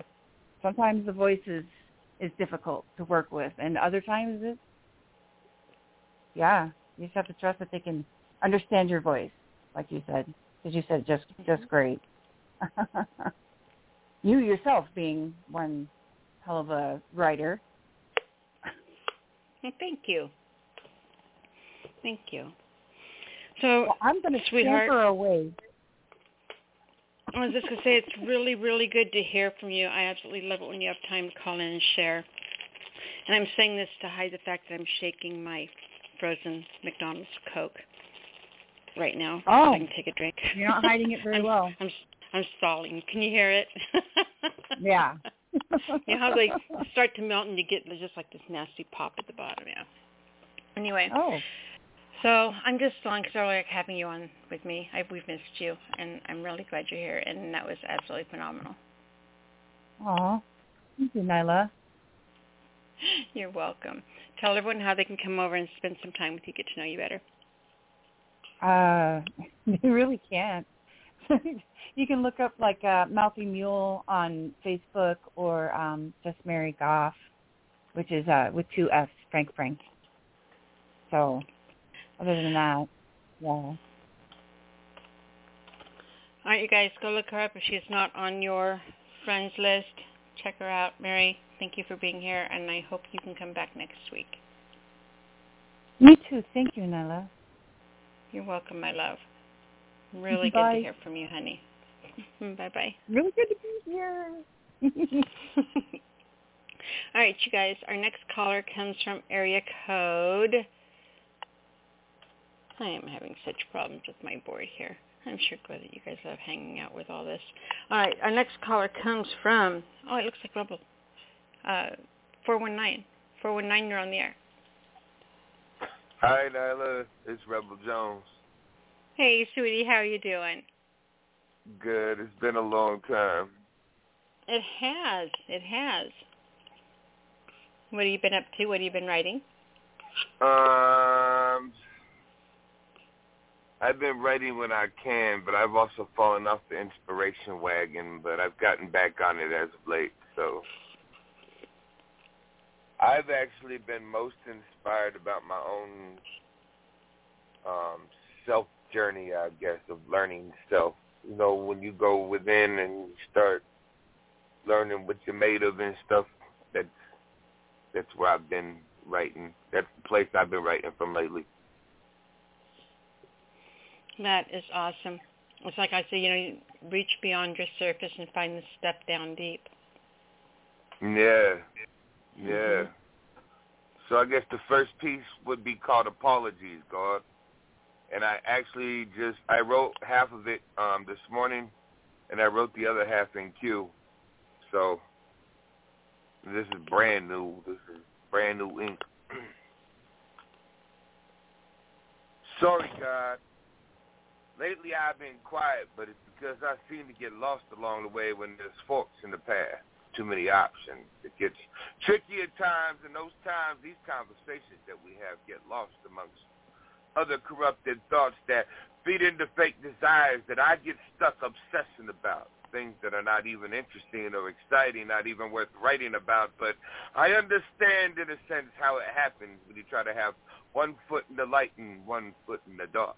Trying to juggle both equally is a hell of a balancing act. For years it has been a challenge all in the name of knowledge of self because the wisdom you have given me is that you can't change what's wrong with the world without changing the corrupted files and self. And a true marriage to you is a marriage of self truly is sickness and health, truly for better or worse, no other human can truly give me what you and I should have. So this is my apology letter to you, God, because the more I grow on a daily basis, I begin to realize you are us and we are you, God. So when I hurt myself, I am hurting you, God. Sometimes I wish you would just take the reins in my life when I just seem to get so confused, God, when I think I should just quit and give up. I need to reach deeper into the power of you, God. It's like we have just seemed to have forgotten that we are more than just skin suits, but a housing for something spiritual that's existed for thousands and thousands upon thousands of years.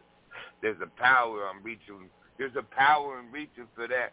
Power to survive in an age where thinking this way is a threat because once you start openly thinking outside of the box, you can no longer be molded and led by the laws of other men.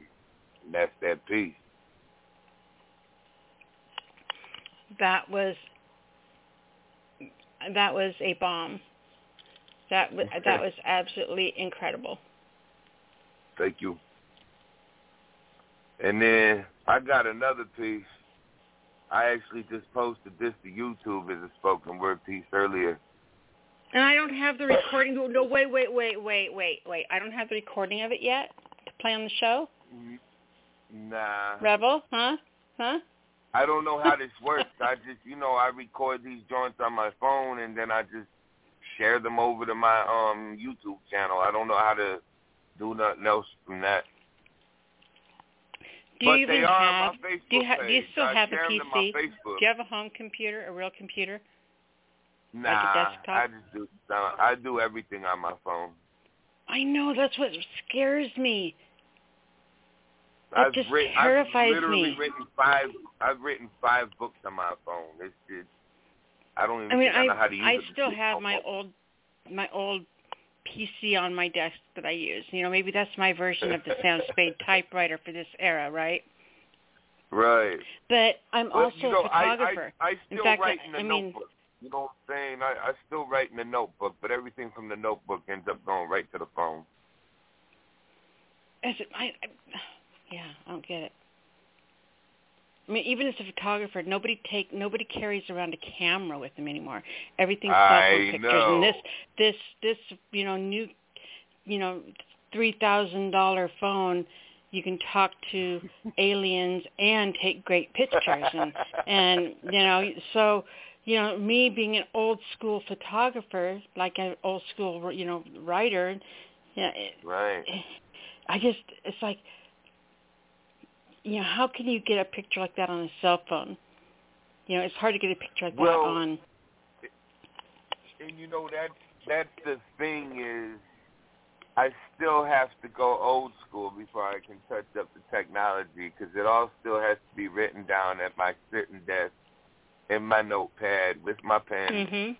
before it ever even sees technology. You know what I mean? So I, I got a foot in I got a foot in both doors. I'm just not very good at the latter. see you're you're probably right there on that that cusp. You know how to do it and you're doing it, but it's just to me it's to me it's crazy. I have one more piece called Polished Stones, Hidden Gems. Shimmering shattered images puzzled back together memory polished once one's perception of things begins to alter. No need to stay ignorant. Strive harder to move forward. Educate yourself on self and getting to know who you really are. What you're reading right here or hearing is an onslaught of words worthy of reading or hearing all damn day. Yes, I'm for damn certain someone amongst you right now is feeling uncomfortably personal about this a piece that I have just written and you're feeling that I wrote this piece specifically for you. Is it me talking to you that you're hearing? Well, it could be true in a non-directional fashion. And, as, and well, it's a good thing because that actually means yours and my consciousness is just actually linked for something incredible and much too deep for us to do as just external vocal human beings. We have just connected on a level most never experienced or reached now. As the stars align with our now singular mind, let us travel. Let's go deep. As the stone falls from the pillars of the kingdom of the old gods forgot about as we beings moved on to current currency deities and pharmaceutical euphoria, addicted to the witchcraft embedded in our technology and soon to become infused in our actual biology. Welcome to the brave new world where the mind no longer exists as an active ingredient necessary for living. Look into this here light as we erase your memorable history and any known intelligence from that mainframe as we fry the circuit boards of each organic brain, turning humans to robots. But that's just what I think. Let me explain to you what and how it reads to me in the center of this newborn, newly blown smoke ring. There's always a message in these things. Not the fearmonger, but it's looking bleak. It ain't looking good for none of us little people where the future is heading. Freedom no longer rings. You see, my ideas and thoughts are not pre-planned or pre-thought, but they are plucked from the midair and then repeated over and over in images to me mentally until I get them put down in printed text or inscriptions in ink.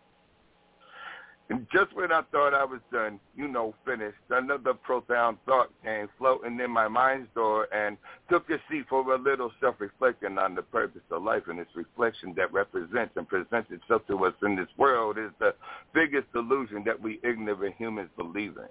Keeping us thinking finances, religion, politics, and staying vaccinated is what's important to continue breathing. What would happen if you left your mundane careers and tax-paying lives to live amongst the wild again, to find your polished stones and natural purpose, and then started planting them like seeds again? That's that piece. You know, that while you were reading that, I was absolutely seeing that being played out as almost like a 90s style rap video.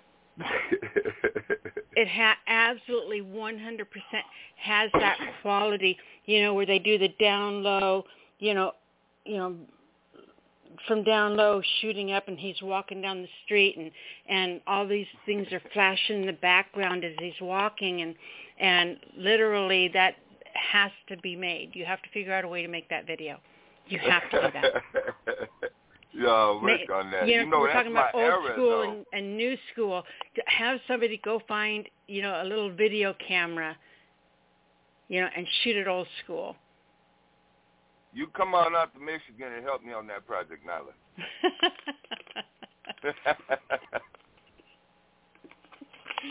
Oh, you know, you know the nineties it be though, nineties hip hop, that's my era. That's I I I love that stuff. Late maybe maybe that's the influence 90s I'm hearing in that. Era of Wu Tang and and all of them. I and man, I love all of them. Eric Ben, Rakim, um, Redman, Def Jam, all them. It's, so man, I love the nineties.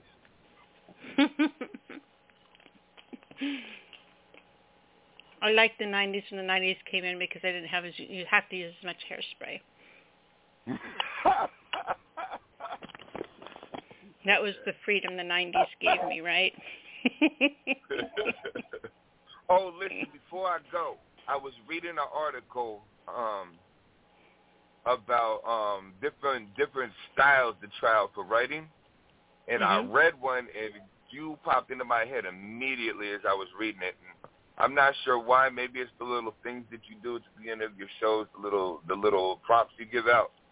But something I found fascinating was writing with tarot cards. what? So if you're a character writer, if you write characters for stories or whatever, you let three, you pick three random cards out of a tarot deck, and you let the meaning of those cards build your character. Oh, that's an awesome idea. See, I love random stuff like that. I have to try it now. Yeah, I thought of you as soon as I read it. I was like, this sounds like something Nyla would introduce on her show. now sit down and write three examples, at least six. Strive for twenty. I've I've actually started a project using this format that I read. I read this on Wattpad, by the way. Um, but I started this, and I've actually started a graphic comic book story that I that I created like four four um, random characters that run into superpowers during traumatic memories and stuff. It, it's crazy. So imagine this, a video of this being done in old school flip animation. Yeah. You know where where yeah. it is your pen and ink guy, but it's showing it. You know how you flip the paper and the bird flies. Uh huh. You know that that real to that that real feel of the yeah. Imagine if it played out in. In yeah, that that's kind that of what I was. amazing. That's kind of what I was thinking. Yeah, right. you know, they say youth is wasted on the young. Sometimes I get really pissed off that I can't go talk some sense into me. You know. All these things, we, all these things I want to do. Not if we, you know what though, it's not though. If we can find a way to uh, it not be a waste on our young, we share what we know in a way that's interesting to them. Then it's not a waste anymore because that's how we're changing the world. We're the things we, the shit we didn't listen to when we were younger, that we try to teach our young. We just got to make it interesting for them so they can put our views into changing the future. You know. Wow. Make it interesting to them. That's what I try Maybe to that's do with my that's why we didn't listen because our, you know, who is interested in what their parents have to say? It's not interesting.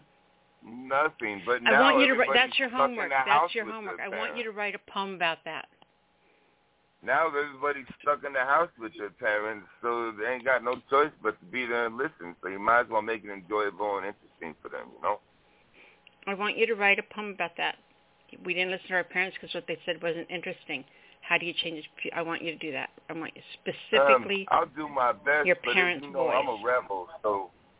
so I oh, I I'm know. It's, it's that that No. bad boy side of you. You know that Yeah, you know. your tofu me rolled up in the in the arm of your t-shirt there. And Nah, I All right, I my can pull out. darling. Tell No everyone doubt. how I they can can't promise you. next week. I can't promise you next week because my busy, crazy life doesn't allow me the, this opportunity all the time.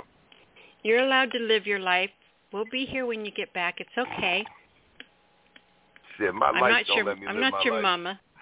you do what you want. Yeah, right. Just get here as often Oh, as you can. You can find me on YouTube at um, Poetry by Rebel Jones, Madman Productions. You can find me um, Facebook, but I'm not under Rebel Jones on Facebook. I got I had to cancel that profile. Um, I'm R Madman Jones. I'm also on Instagram, but I don't really mess around with that too much. And I usually um, put my poetry on TikTok just to promote my YouTube channel. So I'm on those platforms. You can find me there. Very cool. All right, sweetheart. Fantastic job tonight. Incredible. Thank you. All right, babe. We'll talk to you soon. No doubt. Peace. All right. Next caller comes from 207. I believe that's Tammy. Is that Tammy? 207, you're on the air. It is Tammy, yes. Hello, sweetheart. How are you? I am doing actually really, really well. I went through um two plus weeks of extraordinary back pain. I mean, I couldn't walk, I couldn't move, and and uh, I've been seeing doctors and whatnot, and they've got it back in order. I can walk, I can stand up straight, I can do well. I'm a happy camper. you know, there's That there's nothing worse than than being incapacitated to where you can't move around or to, be, to be bound or chained to whether it be pain or you know pain or or you know whatever it is There that yeah. But where you literally, you know, you you lose mobility, you lose the, you know, it's it's horrifying. Yeah. Oh, I missed work. My daughter had to take care of my dog for all, over two weeks because I couldn't walk him, and it was a nightmare. It was terrible. But anyway, um, it is good to hear from you. I'm glad you're doing well. Thank you so much. Um, I don't have y'all on the page. I keep getting knocked off. My computer keeps crashing. So I'm on my phone and I can't I can't participate in the um the chat, the chat room anything like that. So I miss everybody there. It shows that you're so, in there. Um but really? you're not. Yeah, it does show that you're in there. Yeah, I don't know what's going on. My computer is really messing up bad. For some reason it's not crashing, but it's not letting me on the page. Huh. But anyway, it's it's my computer. It's not y'all. It's my computer. So anyway, um, I'm gonna read part three of a series that I started. It started with one poem called "Beautifully Insane," and I loved where it went. So I wrote "Beautifully Insane 2," and this is "Beautifully Insane 3." and um, I have every intention of keeping up with it and writing more. So anyway, this is called Beautifully Insane 3. She rests from her busy morn, scraping up a bite, searching for kindness she rarely finds, for it is time to feed the winged one. Though she goes some nights without, there is always food for the pigeons. She knows they know who their friends are. They also know of freedom, as does she, admiring their plight, envious of their skyward expeditions. She desires to spread wings, be strong, free. They feed from her with purpose, accepting her kindness, in turn teaching her necessity of gentility, humility, her worth, making her aware of her power, proving she is one of them, Ophelia, the preamble. Tumultuous the journey, of wayward tattooed souls, marked to be fearless, tenacious, born to be free, learn free, teach free, bogged down by the demands of those refusing to share the heavens, spare the food. Through the swamp of fallacies, wickedness contained in fresh-made faces, familiar always together. So they play, she and the birds, cooing and fluttering about, worshiping the warmth and gift of a bright, shiny day.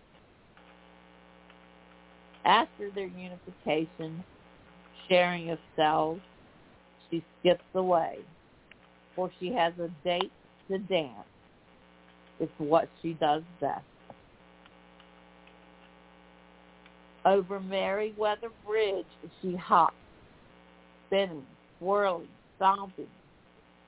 Down Main Street, flinging arms and verses, filling them over her edge.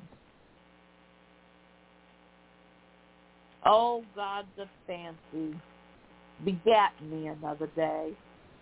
Make me a fairy in hunter green autumn oranges delivered to help those lost.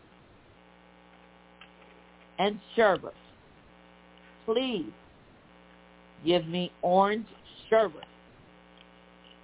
Just then Ophelia came to a standstill, looking through eyes of the purest magic at those who questioned her, those seen only by her, listening for a response, laughing as though she had gotten one, looking mad to those she surrounded. Amongst the ones who stood from the street market was a man sturdy and sure, callous, yet with a heart larger than life, who answered the call. Madam, orange sherbet. The ice cream man bellowed in the scruffiest of voices as his hand reached out. Ophelia took the magic ball, looked upward till she met his glistening eyes, and whispered, Every man is good if he allows himself. True strength is relative, and all the world is orange sherbet. The end. That was intense. Thank you. Holy moly. Tammy, that was incredible. Thank you. This is a series about a homeless woman. In case you didn't catch that. Mhm. I I'm yeah, write more. I'm up to four, and I went ahead and posted four on Facebook, but I'm not happy with it, so I'm going to take it down. But that's what I'm up to is four. Do you know how to do a, a JPEG file where you, you know, where you take a an image and put your words on it? Yeah. Do you know how to do that? Like pull up a print program and use text and put your text on there and then save it as a as a image file? Oh no, no, I don't. I misunderstood what you said. No, I don't. Oh, okay. Because you have to be really careful when you, you know, and, and especially working on something like this, that's a series that you very well could turn into a chapbook or you know a a collection of, of poetry about this. Um, you know, you have to be really careful what you put online because a lot of times, if you plan on getting published traditionally, posting it online is considered um, publishing it. Not good. Yeah. And so one of the things, if you don't know how, if you put it on, if you, you know, use a paint program and put it on an image, then it's not, you know, they can't Google it and find your poem online and therefore it doesn't exist. Is a workaround.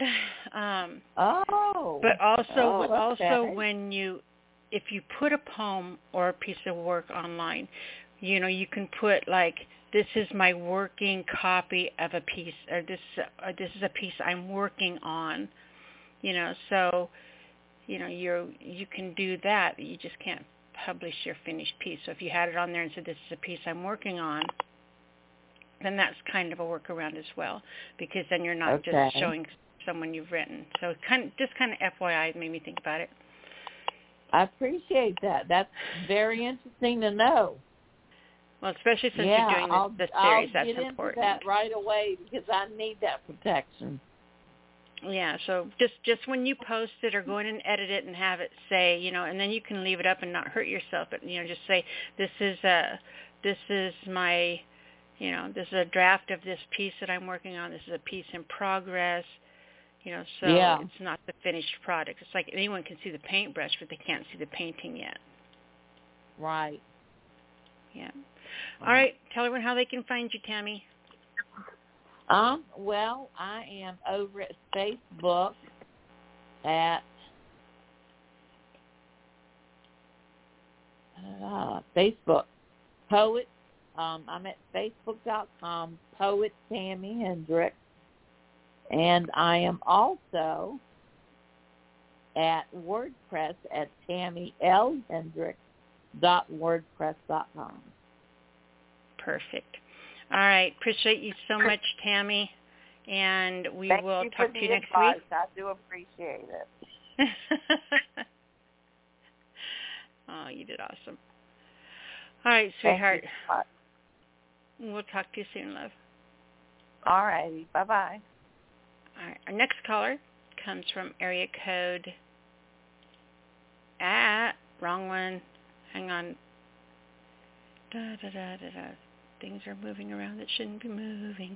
Eight three two. Eight three two. You're on the air. Hi, Nyla. Hello, Uma. How are you? Oh, I'm surviving. Thank you for asking. It is really good to hear from you. I saw a message saying that you were on the show for the anniversary show, and I missed your call. Is that what I was reading? Oh, well, uh, that was long back, and that was okay. I heard, I got to hear so many other poets, and it was good. I'm sorry I did not get to your call. I don't know what happened or why it wasn't showing for me. But I want you to know how Um, much I love you was, and how I was um, thinking of you. Yeah, uh, I was not given the choice of, uh, you know, press one thing, so I could not press one, I thought. But today also I did not hear the choice. Still I pressed one, so it put me online. Well, I am happy you are here. I was thinking thinking about you the last couple of days. Thank you, Nyla. I'm going to um I I don't want to I, I, I'm going to shoot you a message. I'll shoot you a message after the show or here in just a little bit. Um, I'm not going to talk to you about it on the air. Okay, um, just one second. Let me open that. Um, it was very sad indeed uh, when I was reading that uh, John Kay is no more, and that really hurt. That's what I was going to email you about. I didn't know if you knew. Yeah, indeed, indeed. Uh, he was a very good friend of uh, everyone on Facebook who are friends friends to him. In fact, even uh, my husband and their friends also like him so much. So I This and, is and this is this is the, the God's honest truth. I was just this little tiny itty bitty spit of a thing, little girl, and Mm-hmm. he, John was my sister's boyfriend. That's how I met him. When I was just a little kid, and he was absolutely my first, you know, my first teenage crush. This redheaded Peter Frampton, white bell-bottom wearing boy that my sister was dating, and he was just, you know, he had his guitar and he would sing, and it was like, you know, angels and monks would chant, and oh, you know, the the skies would part and moon, you know, all that. Yeah, he he, you know, I've known him for so so long, and uh, yeah. I'll tell you what, you meant the world to him, just so you know. He um Yeah. he used to talk to you about you all the time. You know how you've just been this amazing gift, and you know he, he told me one time he thought about you know not doing, you know not using social media and stuff like that. But he said then, but then I wouldn't um, have access to friends like Uma. You know he just he really thought the world of you. Your writing really touched him. Yes, in fact, in, in fact, indeed, all the friends have uh, influenced my way of writing, thinking, and I feel so connected despite the fact that you know we have never seen in person, but even our friends also know that uh, they are very good, you know, great souls.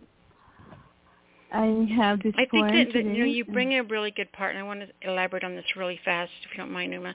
You know, you know, Hmm. talked about you know you never met him in person. That we are a very intangible society now, and you know it used to be everybody you knew was somebody that was your neighbor because you couldn't travel any further than that. We didn't have ways of, but now we can instantaneously be at every point in the world at the exact same moment.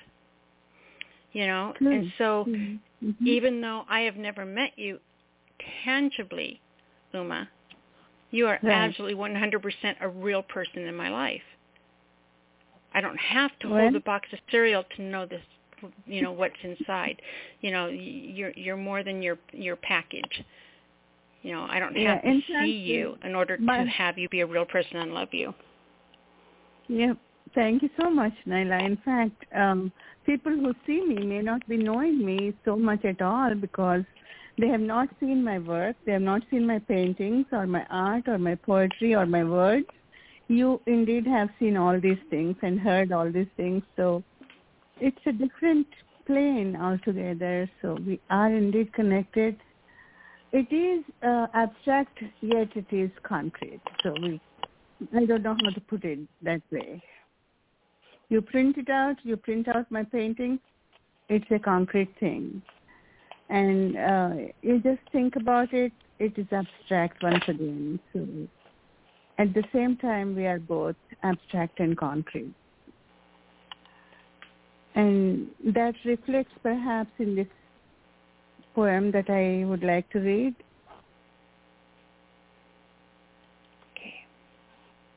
I have not na- named a thing. Uh, I didn't. Call, I don't know what the title of the poem is. You could advise me, and you could tell me how it's going.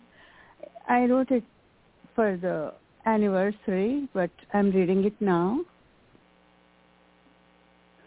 However, I don't know why it means so much. If I'm reading it today, it kind of connects every one of us. I feel, and I don't know. It must be rather a bunch of.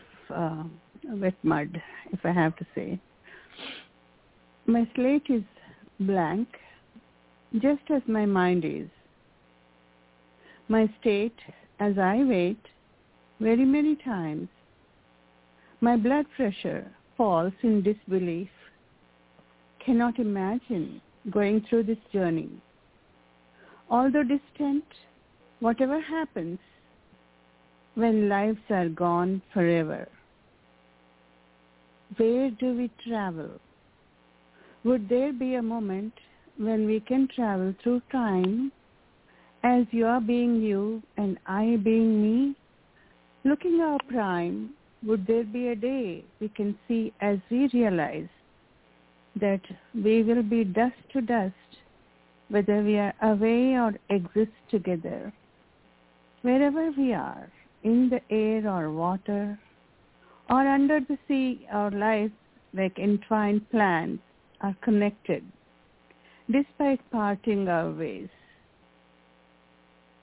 Did we know, did we ever know, the desert that is burning herself one day was an overflowing ocean that wept so much that it is all dried up seeing the pathos just as we are with memories that can never ever be lost around one another above the galaxies across the horizon keeps reminding one the time left out as the earth was revolving in dark spaces churning millions of eons amidst zillions of lives aimlessly in the fierce teeth of time processing slowly now evolving one day as the wheels pull it out with lot of wet earth shining as it sparkles the air, then would you know that millions of years have passed, our distance has not closed as we drift away forever like tangents despite that. The continuum would not bring us back as though the time spirals endlessly in either ways. End poem. Wow. Oh, that was beautiful. Thank you, Nyla. The emotion.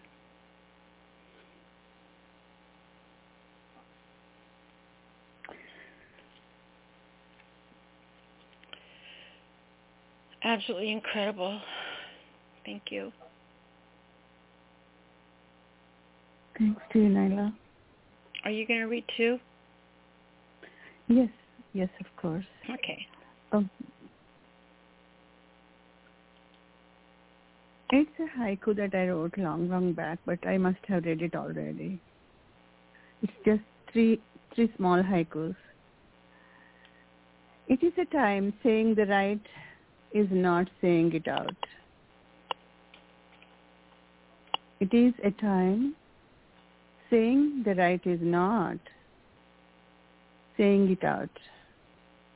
Would like to add one to ten or more, but no avail.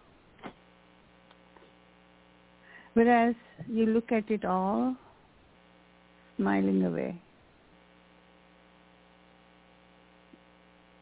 End poem. That was amazing. You know, I don't know if you can see in the chat room right now, Uma, but Robbie's in there, and and um, it's really funny because you've heard me say this before too. But Robbie Baby says Uma's first person thinking out loud style of poetry reminds me of Rumi and Hafiz. Thank you, Robbie. Thank you, Nyla. See, I'm I'm not the only one who says that to you. It, it's it's so affirming to know someone else hears it too. Fantastic job, sweetheart. Thank you, Nyla. You're welcome. Mm-hmm. and do me a favor and tell everyone how to find you, sweetheart. I'll find you'll find me rather uh, although I find you in my heart. So if I find you in my heart, you can find me in your heart too.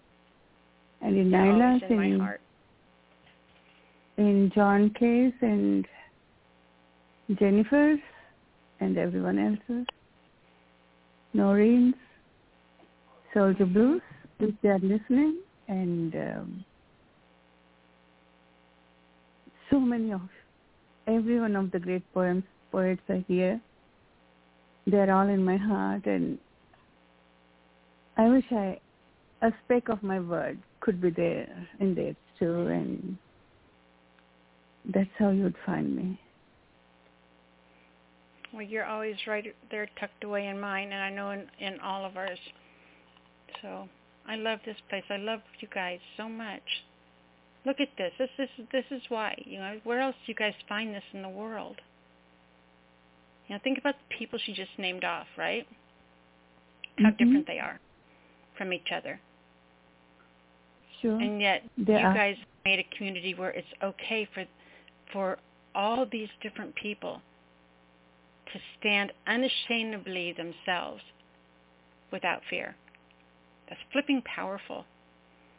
I love that you said that, Uma. Thank you. We we we find you in our hearts as well, my darling girl. Thank you, Nyla. Thank you. All right, and we'll talk to you soon, okay? Hmm Bye. Bye-bye, sweetheart. All right, our next caller comes from Erica. Oh, Doug. Mr. Curry, are you with me? Yes, I am.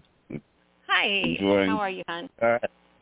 Very well. Enjoying it very much. I'm enjoying the conversation as much as poetry. And that's, that's a tribute to you, the whole platform.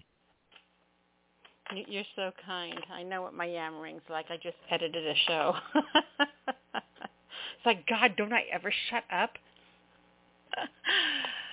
uh, So I I um I don't know, just been looking at stuff I've written and reflecting on as you know, a lot of stuff I write has hit a historical and Mhm. so I write it today, it'll, it'll be interesting to read it ten years from now, because it will be some in some way reporting of something that was going on or that was being looked upon from this moment. And I found um, some things that I wrote when Barack Obama became the president. That a poem I wrote January twentieth, two thousand and nine. That has to, has to be on or about his inauguration.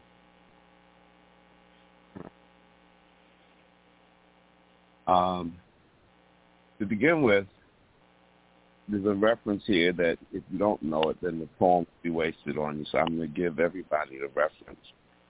In the Major League Baseball, there were three immortal black men home run hitters. They all wore the number 44. They were Reggie Jackson, Willie McCovey, Hank Aaron. Willie McCovey hit balls so far that outside of the stadium in San Francisco, which goes out to the bay, there's a spot in the bay that they call McCovey Cove for where his home runs would land going out of the park. And so these men all wore number 44. And here came Barack Obama as our 44th president. This is called By wow. the Numbers. Yeah. By the Numbers. A study of grace, the effortless wield of power to yield long shots, home runs, wins. Hall of Famers, Reggie Jackson, Willie McCovey, Hank Aaron, number 44, Barack Obama. That's fast company, Mr. Barack. Very fast company. And on. I love that. First of all, I love old baseball. You know, when we we talked about that before, that's a connection between us. Is you Mhm. know, I absolutely love old, not new names baseball, but old baseball. And You the- know, it's go ahead.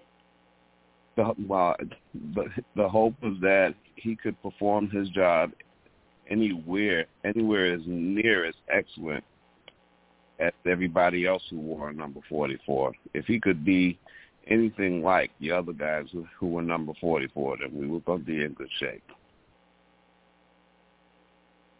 And that was looking at it going in. But it was a it was a trying and telling moment, not just for him, but the country in general because of who he was at that moment in time. And because of that, more specifically and more particularly for black people. This is called Dark yeah. This is called Dark Angels. Once invisible, like silt on the bottom, spat upon, pissed on, and pissed off to be told it was rain.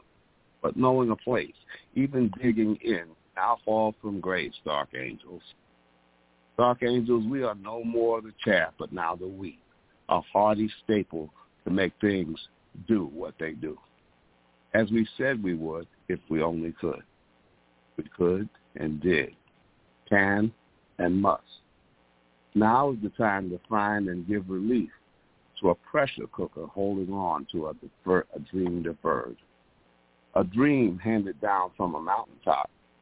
A dream content and character and judgment too.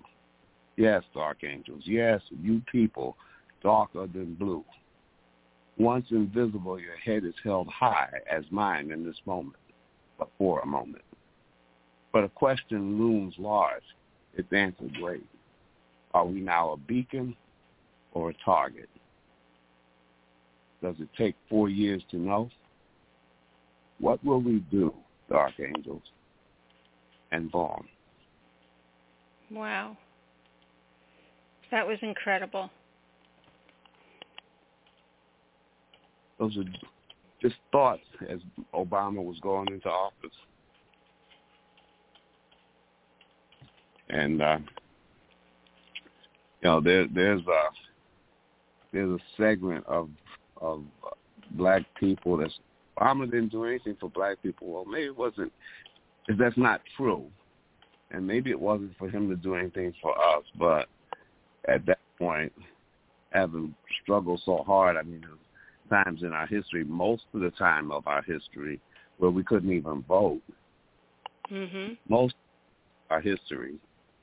And now we had not only the vote, but we had managed to vote in a black president, which was the impossibility in America. And now that he was there, whose time was it to step up, his or ours? And now that we look at it in retrospect, we can draw our own conclusions as to how how successful he was and we were, and what we needed to do at that point. Mhm.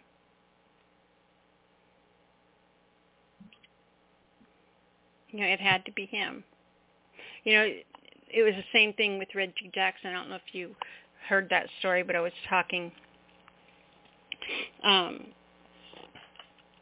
with Buck O'Neil, and he was talking about how Reggie Jackson wasn't the first uh, the first black man that was brought into the major leagues. He wasn't, you know, he isn't he didn't cross that barrier because he was the best player of the time.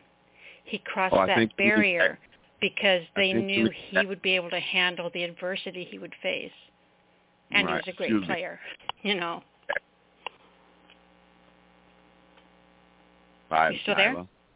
Yeah. Are you here? I think I'm sorry. I, I I think you mean Jackie Robinson. Or Jackie Robinson, Robinson, yeah, that's who I meant. See, that's what I'm talking about. Yeah. Someone can edit you, and they know what you're thinking better than you do sometimes. or or at least we we know we both know what the real history was. Yeah, that was Yeah. that was uh and it and I'll tell you where where that truth of of that history comes out in the plays of August Wilson comes out in a play called Fences where the main character was a was a person who had played in the Negro leagues, which were the alternate league that black players could play in, who had professional level ability but were not being uh, allowed to play in the in the in the major leagues. And this guy was a garbage man who was a professional caliber baseball player, so he was embittered all of his life. He said, you know, the Yankees got a guy running around playing right field. He's hitting 270. You know, how can he play every day hitting only 270? You know, he, you know, obviously there were people in the in the Negro leagues who were far better than him. Mm, But, oh yeah. uh, oh yeah. Jackie, but the thing was, Jackie Robinson had the personal qualities. I mean, you you can imagine that um, those other guys, great ball players, they still had to live the life of a black man. So Mhm. I mean, they poverty and they still lived in in degradation and and had some of the scars to prove it in terms of drugs and alcoholism and all of that that Jackie Robinson didn't have to carry as part of the baggage. You know, the greatest of his time was a, was a home run that they said was greater than Babe Ruth, and that was Josh Gibson. But Josh had problems, and his problems really arose from the fact that he was being denied. He was as great as, as Babe Ruth, and couldn't even get into a major league uh, team. Mhm. Yep. So he was an alcoholic and abuser of of uh, things. So, yeah, you know, have to keep the historical context. Yeah, exactly. All right, my darling. We digress So, into ac- a, a a amazing topic. We should do a show one time. Totally not about poetry, just to- totally talking about old baseball. That'd be fun. Oh yeah, should then I start a channel. I'll help you. Willie Mays pro uh, poem. But um, yeah, we should do that sometime. Yeah, we should do that in the spring, go- going into the baseball season, a couple of months. Yeah. Hmm. Do you know how many Hank Aaron baseball cards I have? Do you really? And Willie Mays. Yep. Yeah. Willie Mays I even have I even have one for Cool Papa Bell. Do you really? Mhm. Well, I told, mentioned uh, Buck O'Neil. I told you that his brother lived lived where I live, and, and I uh, actually I took him to a minor league game where they, where the, they were having a, a celebration of the black baseball leagues uh, as part of the All-Star game, and uh, I had the honor of taking him to the game and hanging out with him. That's phenomenal. All right, tell everyone how to find you. We're doing it again. Well, yep. On Facebook, my name is Douglas Curry. I had um, I had a Facebook page that was Doug Curry, and I had one that was Blacks and Blues, but those got corrupted, so I'm just down to Douglas Curry. Uh, I can be found on um, uh, uh, what poetry? allpoetry.com, allpoetry.com, under the name Manchild, M-A-N-C-H-I-L-L-D 99.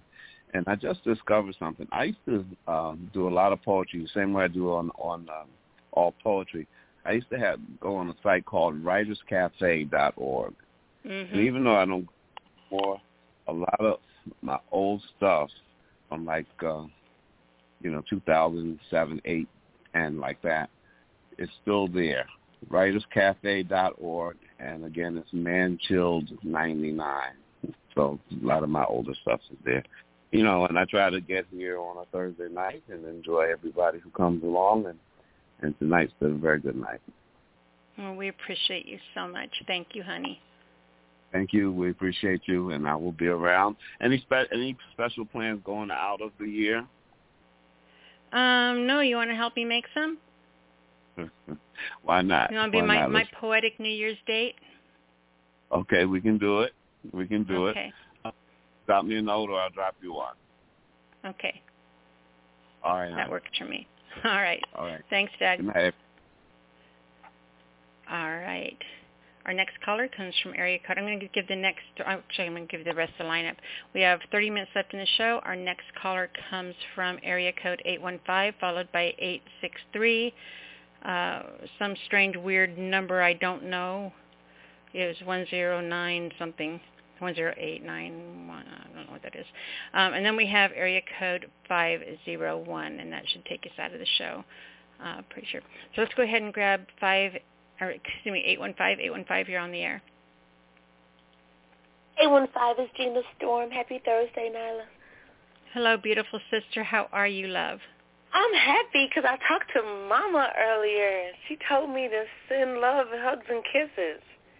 Uh, Her voice how- was strong I haven't talked to her today. Is she listen. sounding I good? was really feeling bad because texting is great. You you still getting information and you still know that she's all right, but you missing part of the story that she filled in the blanks for me today with the conversation. So she was just so tired. Um, after she had dinner and took her meds, she wanted me to bring her with, and she said she'd just listen, but she called me back at about 7.15 and was like, just go without me. I'm like, okay, Mom. She's like, I got to rest. Oh, absolutely. That's completely understandable. Yeah. Yep, yep. So she sent her love, and I'm going to share poetry. Okay. I'm going to do um, one and done, but what I'm going to do is a key style because someone tagged me in a, one of my own pieces, and it's from December 2nd, I don't know what year, 2015. I titled this Almost There. Um, I use the quote as my inspiration by Dulce Ruby. All I ever wanted to be is who I'm becoming. Almost there is my peace. I love me completely, totally, unconditionally, really, in a way that it always should have been before, but couldn't always be really. I never really would look at myself the way that I do currently. I was afraid to, always loving others more and putting myself last, giving me the minimum when I deserved the maximum. I've made sacrifices and put my craft on the back burner, delayed my books previously, and postponed making a spoken word CD. I guess now it'll have to be an MP3. Never making time for myself, neglecting myself in the key of G. All my days and nights were for everyone else. I'm now really seeing myself focused on my reality and making some time to spend for me, on me, allowing my light to shine from my tight curls to my big brown eyes. My embattled body will always give me a battle, and I don't mind because I'm a warrior and I will fight back. I've been winning all the days previously, and I will continue to do so. Trust me. I'll just keep my toes painted and my head up, my back straight. I'll smile. And from a distance, I'll air hug. But I'm going to be achieving my goals and living happy, free, beautiful me. I'm almost there. I have no worries. I I know who I'm supposed to be. And very soon, I'm going to hug and welcome the new me. I'm Gina Storm. Thank you for indulging me in peace. I absolutely love that. Thanks, sis. I love that. I wrote most That's of it like, like I wrote most of it in 2015, but some of it I added because I wanted to keep it fresh and relevant. But the sentiment is the same. I have been loving it on me for a while, and I'm going to continue to. I have no intentions of stopping. You are the person you should feel the safest with. That's it. So, you can find me anywhere. You can find poetry, Gina with an E, Storm like inclement weather. I'll be here every Thursday, God willing. Next Wednesday, catch me, Rebel P. Jones, at DSR. We're the All-Stars. We host every other Wednesday night. Every Monday night, catch me at POET, podcast at 8 p.m. Central Standard Time. Brother O and Nina Purple Hall. Um, yeah, again, wherever poetry is, that's where you'll find Gina Storm. I love you, sis. See you next week. Love you too, hon. Thank you. Bye-bye. All righty. Our next caller comes from area code 863-863. You're on the air. Um, hello, Nyla. Hello. Hello, Noreen. How are you, love? I'm doing good, and um, and and uh, oh, and I uh, I thank you. Well, thank you for the warning heads, so I can turn the turn this um, the uh, laptop down. You're very welcome. Oh, okay. And tonight I have Gary's It's called A Guitar Treasure. This guitar has a heart to talk to my heart. The strings ring and resonate as I dream of plucking them. It is used and scarred from nut to bridge, yet I know it is or can be put in tune with the keys above. I want to hold the neck and the hollow body close while I play it to a song I love. I'm singing my best to match the perfect sound coming from the baffles too. What I don't know is how many names have left their mark on you. The end. Wow. That's incredible. Yes, yes. I, if I remember right, um, I think he got that from one of your prompts, one of your photo prompts. That I could be. He, yes. He wrote to those a lot. Yes, he did. You both did. Yeah, we both did. Yep. Mhm. Yep. Okay. And oh, and okay, and um, and the one I have for me is called Sonnet 24. Okay.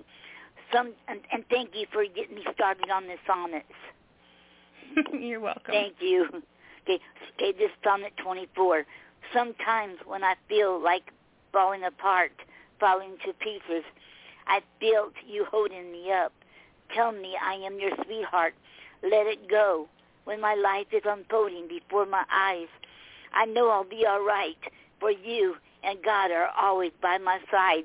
Listen me, being my star, my flashlight. I will not let you down. I am your bride in heaven and on earth. Nothing can come between us, for your, our love is always strong. We won't deny it. And it is here from now to eternity. We do belong. We will write love poems together. You'll write in the clouds, and I'll write in the sand. The end. Wow. I'm very happy I got you started on sonnets as well. Yes. yes. I'm working on two more. I have written 25 already, and I'm working on. Two, I have two more already started. How many did Elizabeth write? Four, um, 44. Okay. Wow, that magic number 44. That's three times that's come up tonight.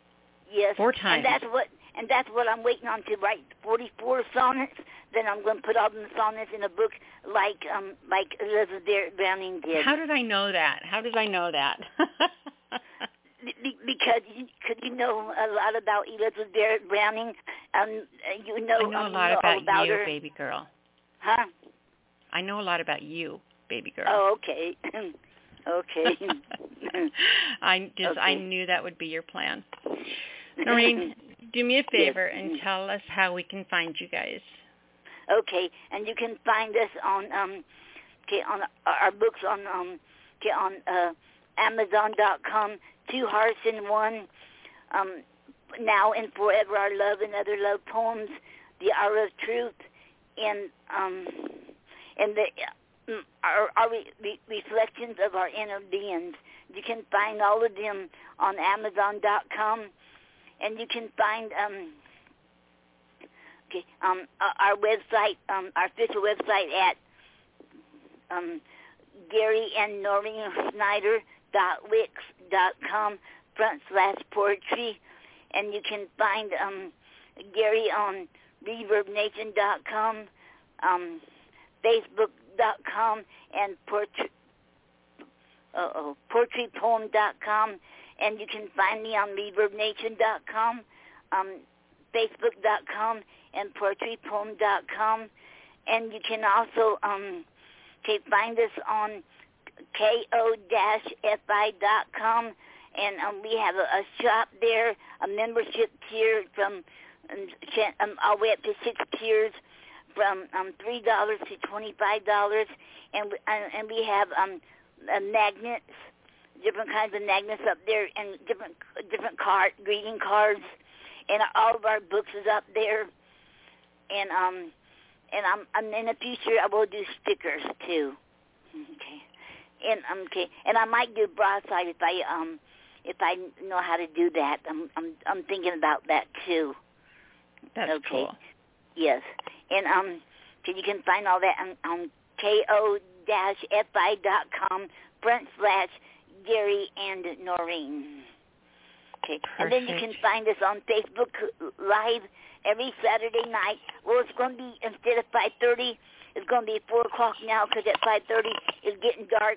And my sister said she could barely see me out there because it's getting dark. So I'll have it 4 o'clock. Case, because um, and then if it's too cold, I'll be inside. But I'll try to be outside and have it 4 o'clock. Pretty soon you're going to have to be out there and you'll look like a snowman. We'll have to put a little carrot on your nose. and that'd be funny because I, I I don't think it ever snowed in Florida, but I told it's been been snowed in Florida before. but, yeah. All right, we will talk to you next week, Henny. Um, yes, we'll be here next Thursday. Yes. Perfect. Thank you so much, both of you guys. Okay, okay, you're welcome, and thank you so much for having us on here, and thank you for letting for having this um the Speakeasy Cafe, and this means a lot to us, and thank you very much. You're welcome, Noreen. We'll okay. talk to you next week, love. Yes, talk to you next week. Okay. okay. All right. Our next caller is this strange, weird. I think it must be Jupiter area code or something like that. But if you hear this little lady in the phone say unmuted, you'll know it's your turn. So strange, weird call. You're on the air. Everybody say your name and I'll tell you who I have.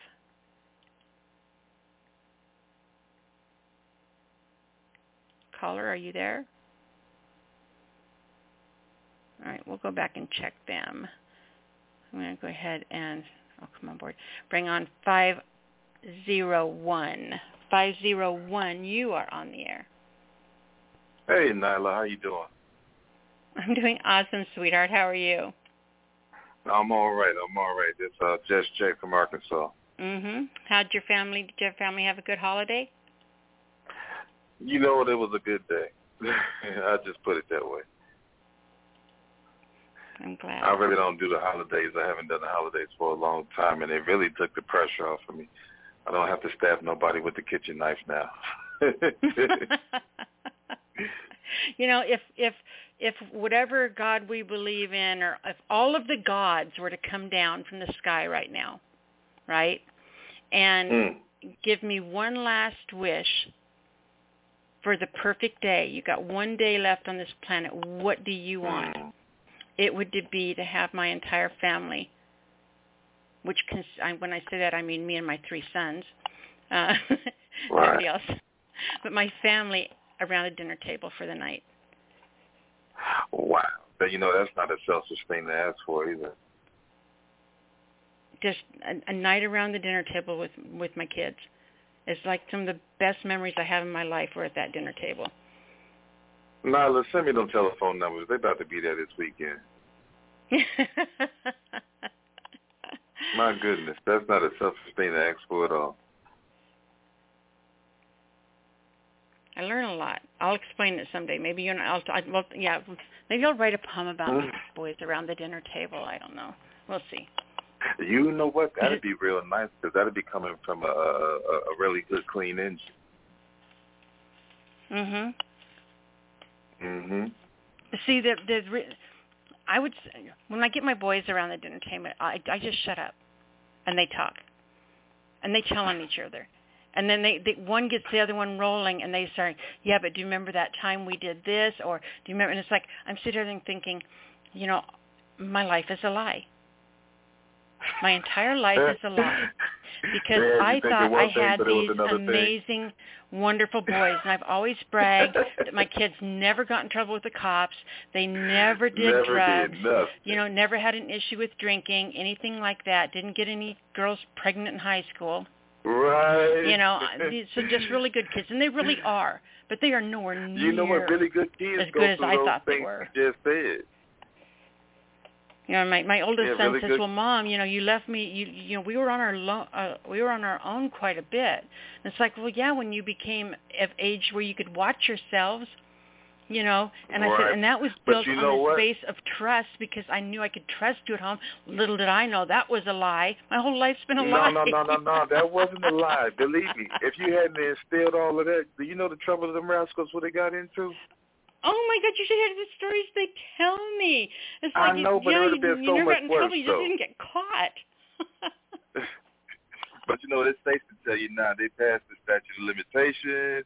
All the children Yeah. are probably grown. you know, all the cows being let out of the neighbor's barnyard There you go. and and the tractor they found at the construction site that they drove into it over. right. That's it wasn't that big of a cliff, Mom. How did you get? I jumped off when it tipped over. pushing up some What? beautiful daisies. Mom, do you remember the time, or Sean, do you remember the time that that Ty fell through the ice and we were trying to run along and break him out? Where were you when that happened? oh my goodness! No, I'm not even lying. not I'm true. not even lying. All those stories I just said were true. You almost lost a couple of them, just from what I heard right there. I I don't know how I didn't. you know, It's in my mind, they're. Sitting at home reading stand there? You'd Bible so verses wouldn't and have been able to knitting me an boy out the ice. Afghan.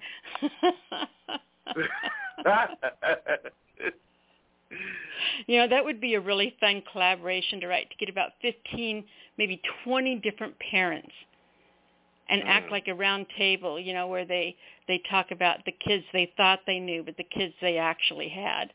You know, that would be Or a fun, funny perspective. right. Hey, that sounds good. I'd be down for that right right there. I won't even tell you about the time they tied a dead cat to the back of the bicycle and was riding it around town because it was dead and flat. It caught air what and hit a girl right in the head. I won't tell you that Oh story. wow! Nobody knocked on your door. no, Your kid. a lot of that a lot of that happened when they were at their dad's. They they spent three summers at their dad uh, their entire life. They spent not summers. Uh, they were there for two weeks. So four weeks They out of their there. life they spent with their dad at their dad's house, and most of this stuff happened when they were there. So that makes me feel pretty good. Well, don't ask them about the stuff that happened while they were there because they might just be depressed. Oh, but it's fun. It's fun around the table because they tell on themselves. You know, Yeah. it's like she can't be mad at us now. You know, that was two years ago. That was, you know, that was eight months ago. About Statute four months, is- they knew that that was it. Yeah, yeah. hmm That's that's that That's what personal want. inner with mom statute of limitations. Like, mom, come on, we grown, we out, we got kids. Well, come on, I made you a lanyard since then. they saved you some gray hair and probably a patch or two. uh, I always said I have a hundred kids if I could have all boys and give birth to them at age ten.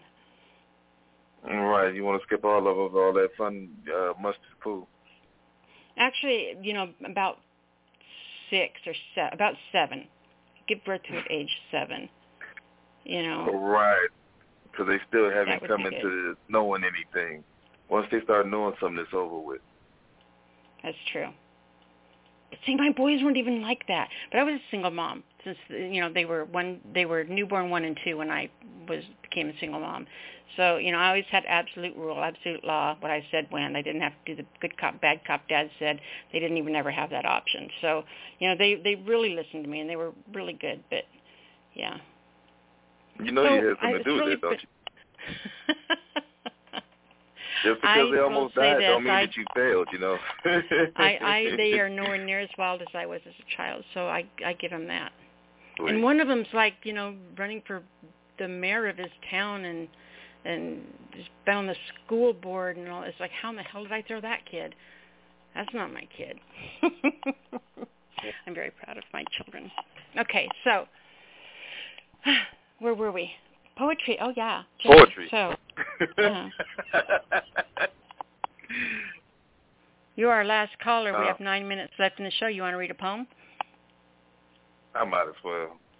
Hey, I appreciate you sharing that with me. You know, uh, I'm looking forward to that time too when all the kids are around the table. Um, things just happen a certain way. They just be a certain way. Yeah, I'm not a baby person. I've never been a baby person. I mean, I loved my babies. I'm a, like that dog person. I don't like dogs, but I love that dog. You know, it's like Right. I don't love babies, but I love those babies because they're mine. And um but I'm just not a baby person. Someone walks up, I don't want to pat a pregnant woman's tummy. You walk up to a Uh, brand new baby. you Here, you want to hold it. It's like I absolutely things? do not want to hold it because I know how hard that white spit is to get out of my black shirt. So it's not happening. You know, but once they turn seven and they become real people, that's that's the magic time.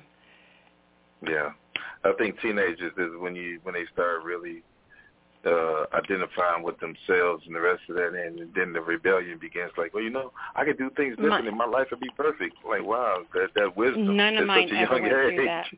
None of mine went Oh, through the rebellion thing. At least not with me. I mean, we were really close. My boys and I were really close, so we never had that. You know, I had one time. best one time, ever. one of them tried to tried to do the whole posturing thing with me to see if he could be, you know. And it's like, no. Him and I went out to the garage and had to come to Jesus meeting. Mm. Right, the and we tool walked shed back is always house open. and everything was as right as rain. no, I'm just the kidding. tool don't Um, close. Yeah, I never went. I, I never went through any of that rough shit that people talk about with teenagers. We just we didn't do it. But I was so you know I was really we related really well. I was really close to age. You know, I mean I was I was 21 by the time I had all three of my boys. And uh, you know, so there wasn't that big of a generation or understanding gap between us. So it was it was kind of fun growing up with them. But yeah, I I would wouldn't have it'd have to be, be about seven. You're a very free spirit, so, so that allowed that to happen uh, uh, with the boys, and they're probably free spirits. From the sounds of it, chipping each other out the ice underwater, yeah, they sound like they're very free spirits. Oh, I'm serious. I c- we Yes. should we there we, there should be a book of poems today. I learned that where it's just prose poems written about things that they did as kids. So There's there's no one else in line behind you. You want to hear one more story about my boys? My favorite one. I, I really I do. believe this I really is I believe this is inspiring at some point. You know, somebody's going to be inspired by this. But I I worked late. I worked actually worked three jobs. So I worked late and I slept in one day and I wake up and I hear these little whispering noises and my kids are probably you know one and a half, two and a half, and three and a half, three, you know, maybe all right around that Mm. age. Pretty young still. And Right. I hear these whisperings and you wake up mom, you wake up mom. It's like, what in the hell are they doing? So I get up and I walk down the hallway and there's all three of my boys sitting buck naked on the kitchen sink or excuse me, the bathroom sink. They're all buck naked up on the counter sitting on the bathroom sink. They've all got their feet in the sink and the feet the, the sink was was filled up with water and packs of oatmeal. There were packs of oatmeal laying all over the floor and the counter and they all had spoons and they were sitting there eating oatmeal out of the sink because they didn't want to wake me and they were going to surprise me and let me sleep in and so he made breakfast for his brothers. oh Three little wow. buck naked boys sitting on the bathroom bathroom counter with their feet in oatmeal and spoons. Let's see if you'd have had a camera phone, that'd have been that'd have been it. You could I always know, tell that it's blackmail. hey, hey, I'll blow this up into a poster. Don't try me.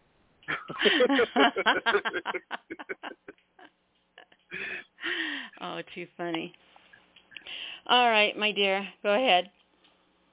All right. Um, I have the fortune of having the train go by. It sounds like this train is about 90 miles long, too, because, uh, yeah, I'm about to go ahead and get into this piece. I can't hear it at all. Good. My heart drips like little drops of drizzle after a torrential downpour. As gravity pulls life's water from limbs down to drooping leaves of a lush, luxuriant tree. What am I to do? Knowing that in mere moments my heart will be alone, watching memories in my mind's eye of you and I, while my mind's eye reservoir swells to capacity. As our hands pull slowly apart, as I walk the plank, set a sail, and disembark. With our eyes still locked, I watch. Till I can only see your face, I still watch. Till I can only see your form, I still watch. Till you become too small to perceive. As I glare with a catatonic stare over the waters that separate me from my love, dying a slow death with a clean hole in my heart.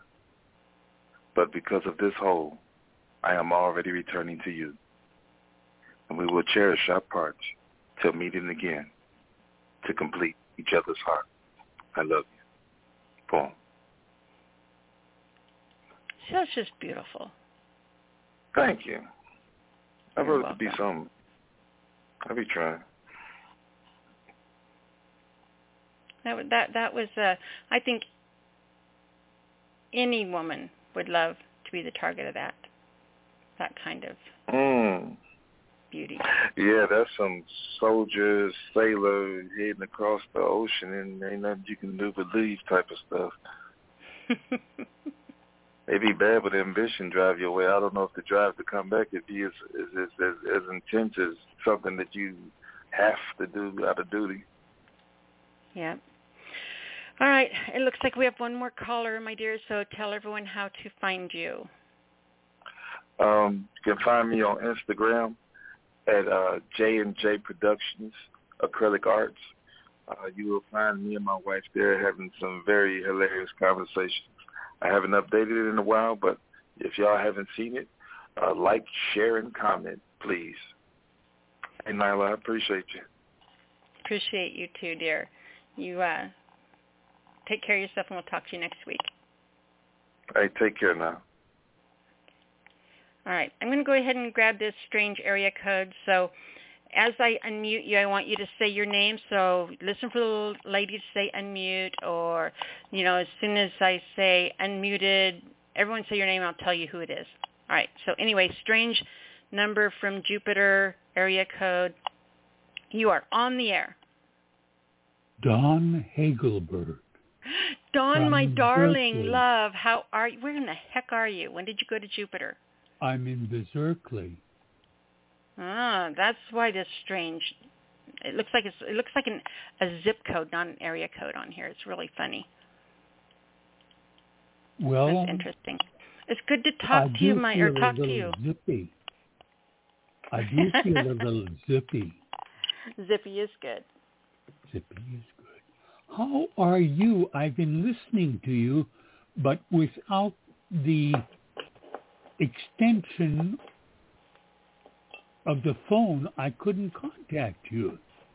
Aw. So I was, you know, listening. Yeah, I and see you listening. often in the chat room. I don't know how I am in the chat room either. It was just this, the ability of um, your program to allow computers to make the telephone call that allowed me to talk to you today or tonight. I am very happy for that technology.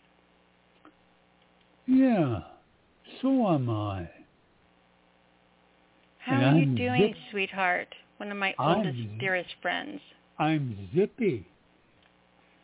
It's better than being unzippy, especially Ooh. when you're in public like this. Yes. Okay. Okay. I'll, I'll be I'll be uh, discerning. Um, I don't know what that means, but I'll, I will be that way.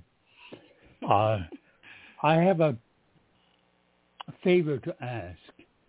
I Mhm. have a poem to read, but instead of reading a second poem, I would like to have a short piece of music to reflect the poem. Is that permissible? Do you have the music to play? I think I do. I hope I do. Okay, let's see how this plays out. Okay. The poem first. I count my beads of worry. My worries hang together on one string, isolated and numbered, one by one. With my bare forefinger and thumb, they fall onto all of the worries which came before. All worry, which, when caressed and felt, collides on top of its predecessor with a click or clack, sounds no louder than the more or less worry of the bead before. Why do I step onto the floor where solo men spin and dance rebetico, anchored in the once upon a genocide of friendship between Turk and Greek? I do not inhale the Turkish perfume of hashish. Neither do I either drink Greek ouzo or retsina. I come to the words of this song with a step and count in hopes that worry can be danced away. The music, hopefully.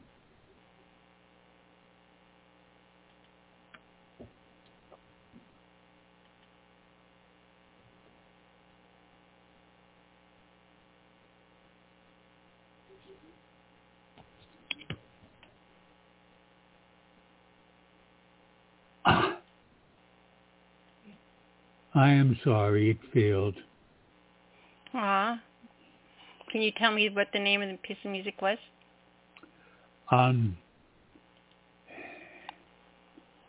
Well, the poem is in memory of Stelios Bambakaris. He was a bouzouki player and the son of a rebetiko composer by the name of Marcos Bambakaris. And it was one of the songs that um, I don't know. Is there some way I can, I don't know, is there some way I can send you the address of the song and perhaps If you if you tell me, uh, just send me a message with the name of it, and I can Google it and find it. uh, Yeah, if you can get the name of it or the artist or anything, you know, just something that will let me look it up. If you know, just you don't even have to send me the link or nothing. Just tell me what it is, and I'll find it.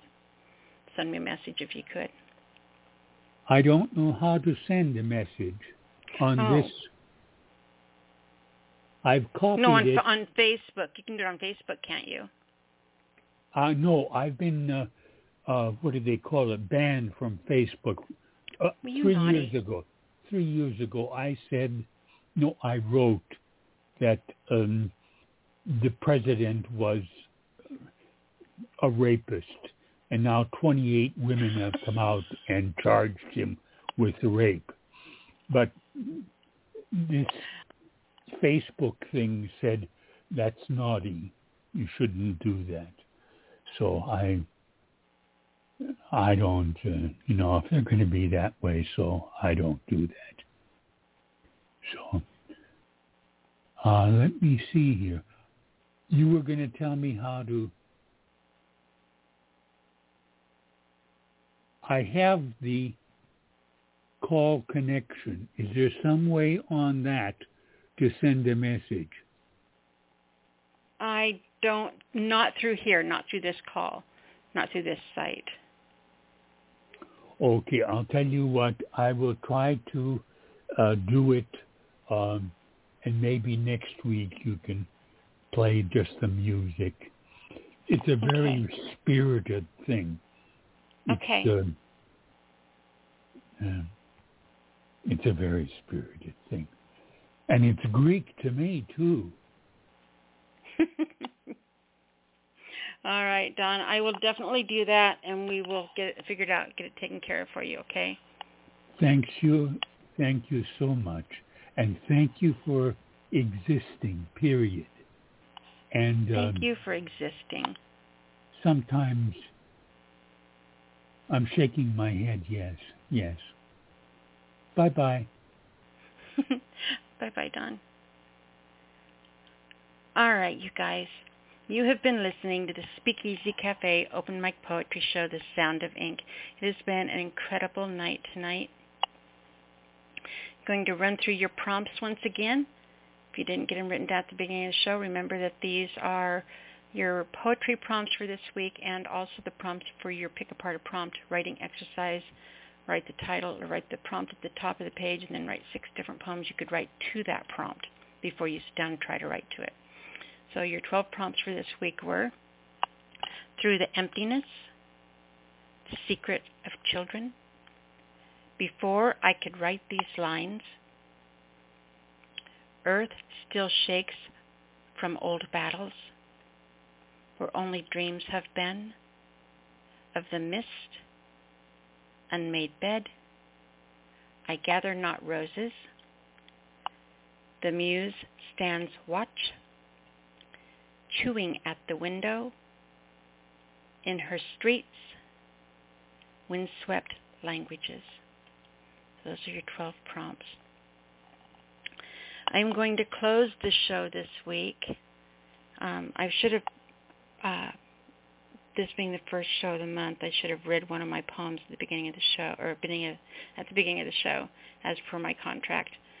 Um, but I totally spaced off doing that, so we will I'll, I'll read something next week, at the beginning of next week's show. I'm going to close this show tonight, though, with something actually kind of mine. Um, at the beginning of the show, I let you know that John Case, one of our poets, has uh, left us, and I have uh, I, I started a uh, played his Thanksgiving poem, Day After Thanksgiving, his Turkey, 12 Days of Turkey, the After Thanksgiving poem at the beginning of the show. And this one is a piece that I got an email one day and John had gone onto my page and found a uh, a piece that I'd written called Displaced. And then uh, Actually, you know what? I'm not going to do that tonight. I'm going to do that at the beginning of next week's show because I can read. I can play the what he did to the poem, and then I can read the poem. So you can see how different the two are and how fun this process was, and and I can share John again. So instead, I am going to close the show with dun dun dun.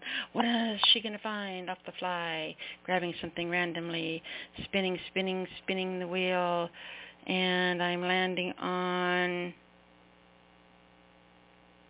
Unfulfilled by For Real the Poet. I haven't played anything of his in a long time. All right, you guys. Appreciate you. Love you. We will be here next week the same time. Looking forward to it. And we'll talk to you then. Good night, everybody. Unfulfilled.